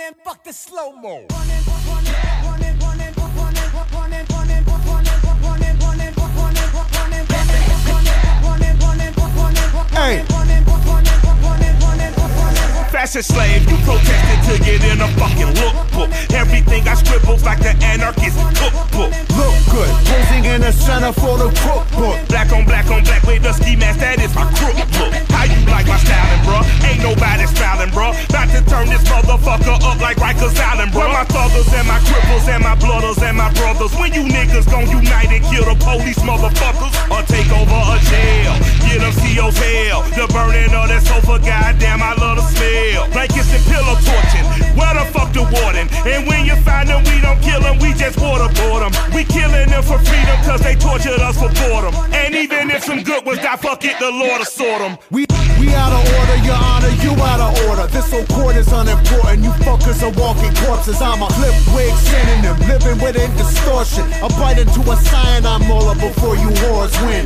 I'm a New Yorkie and I'm fucked for the jump. I wear my Yankees so tilted, I actually walk with a hunch. Look at Mikey, I think he Nike. We are sinister sons. Hey, we the type, we the type to preach it with a grin and a grin. Come on, come on. Running them jewels fast, running, running run jewels fast. running, running, running, running, running, running, running them, jewels fast. running, running run jewels fast. running, running, running, running, running, running, running them, run. A wise man once said, "We all dead. Fuck you. Just spit it, disgusting young, and hold your nuts while you."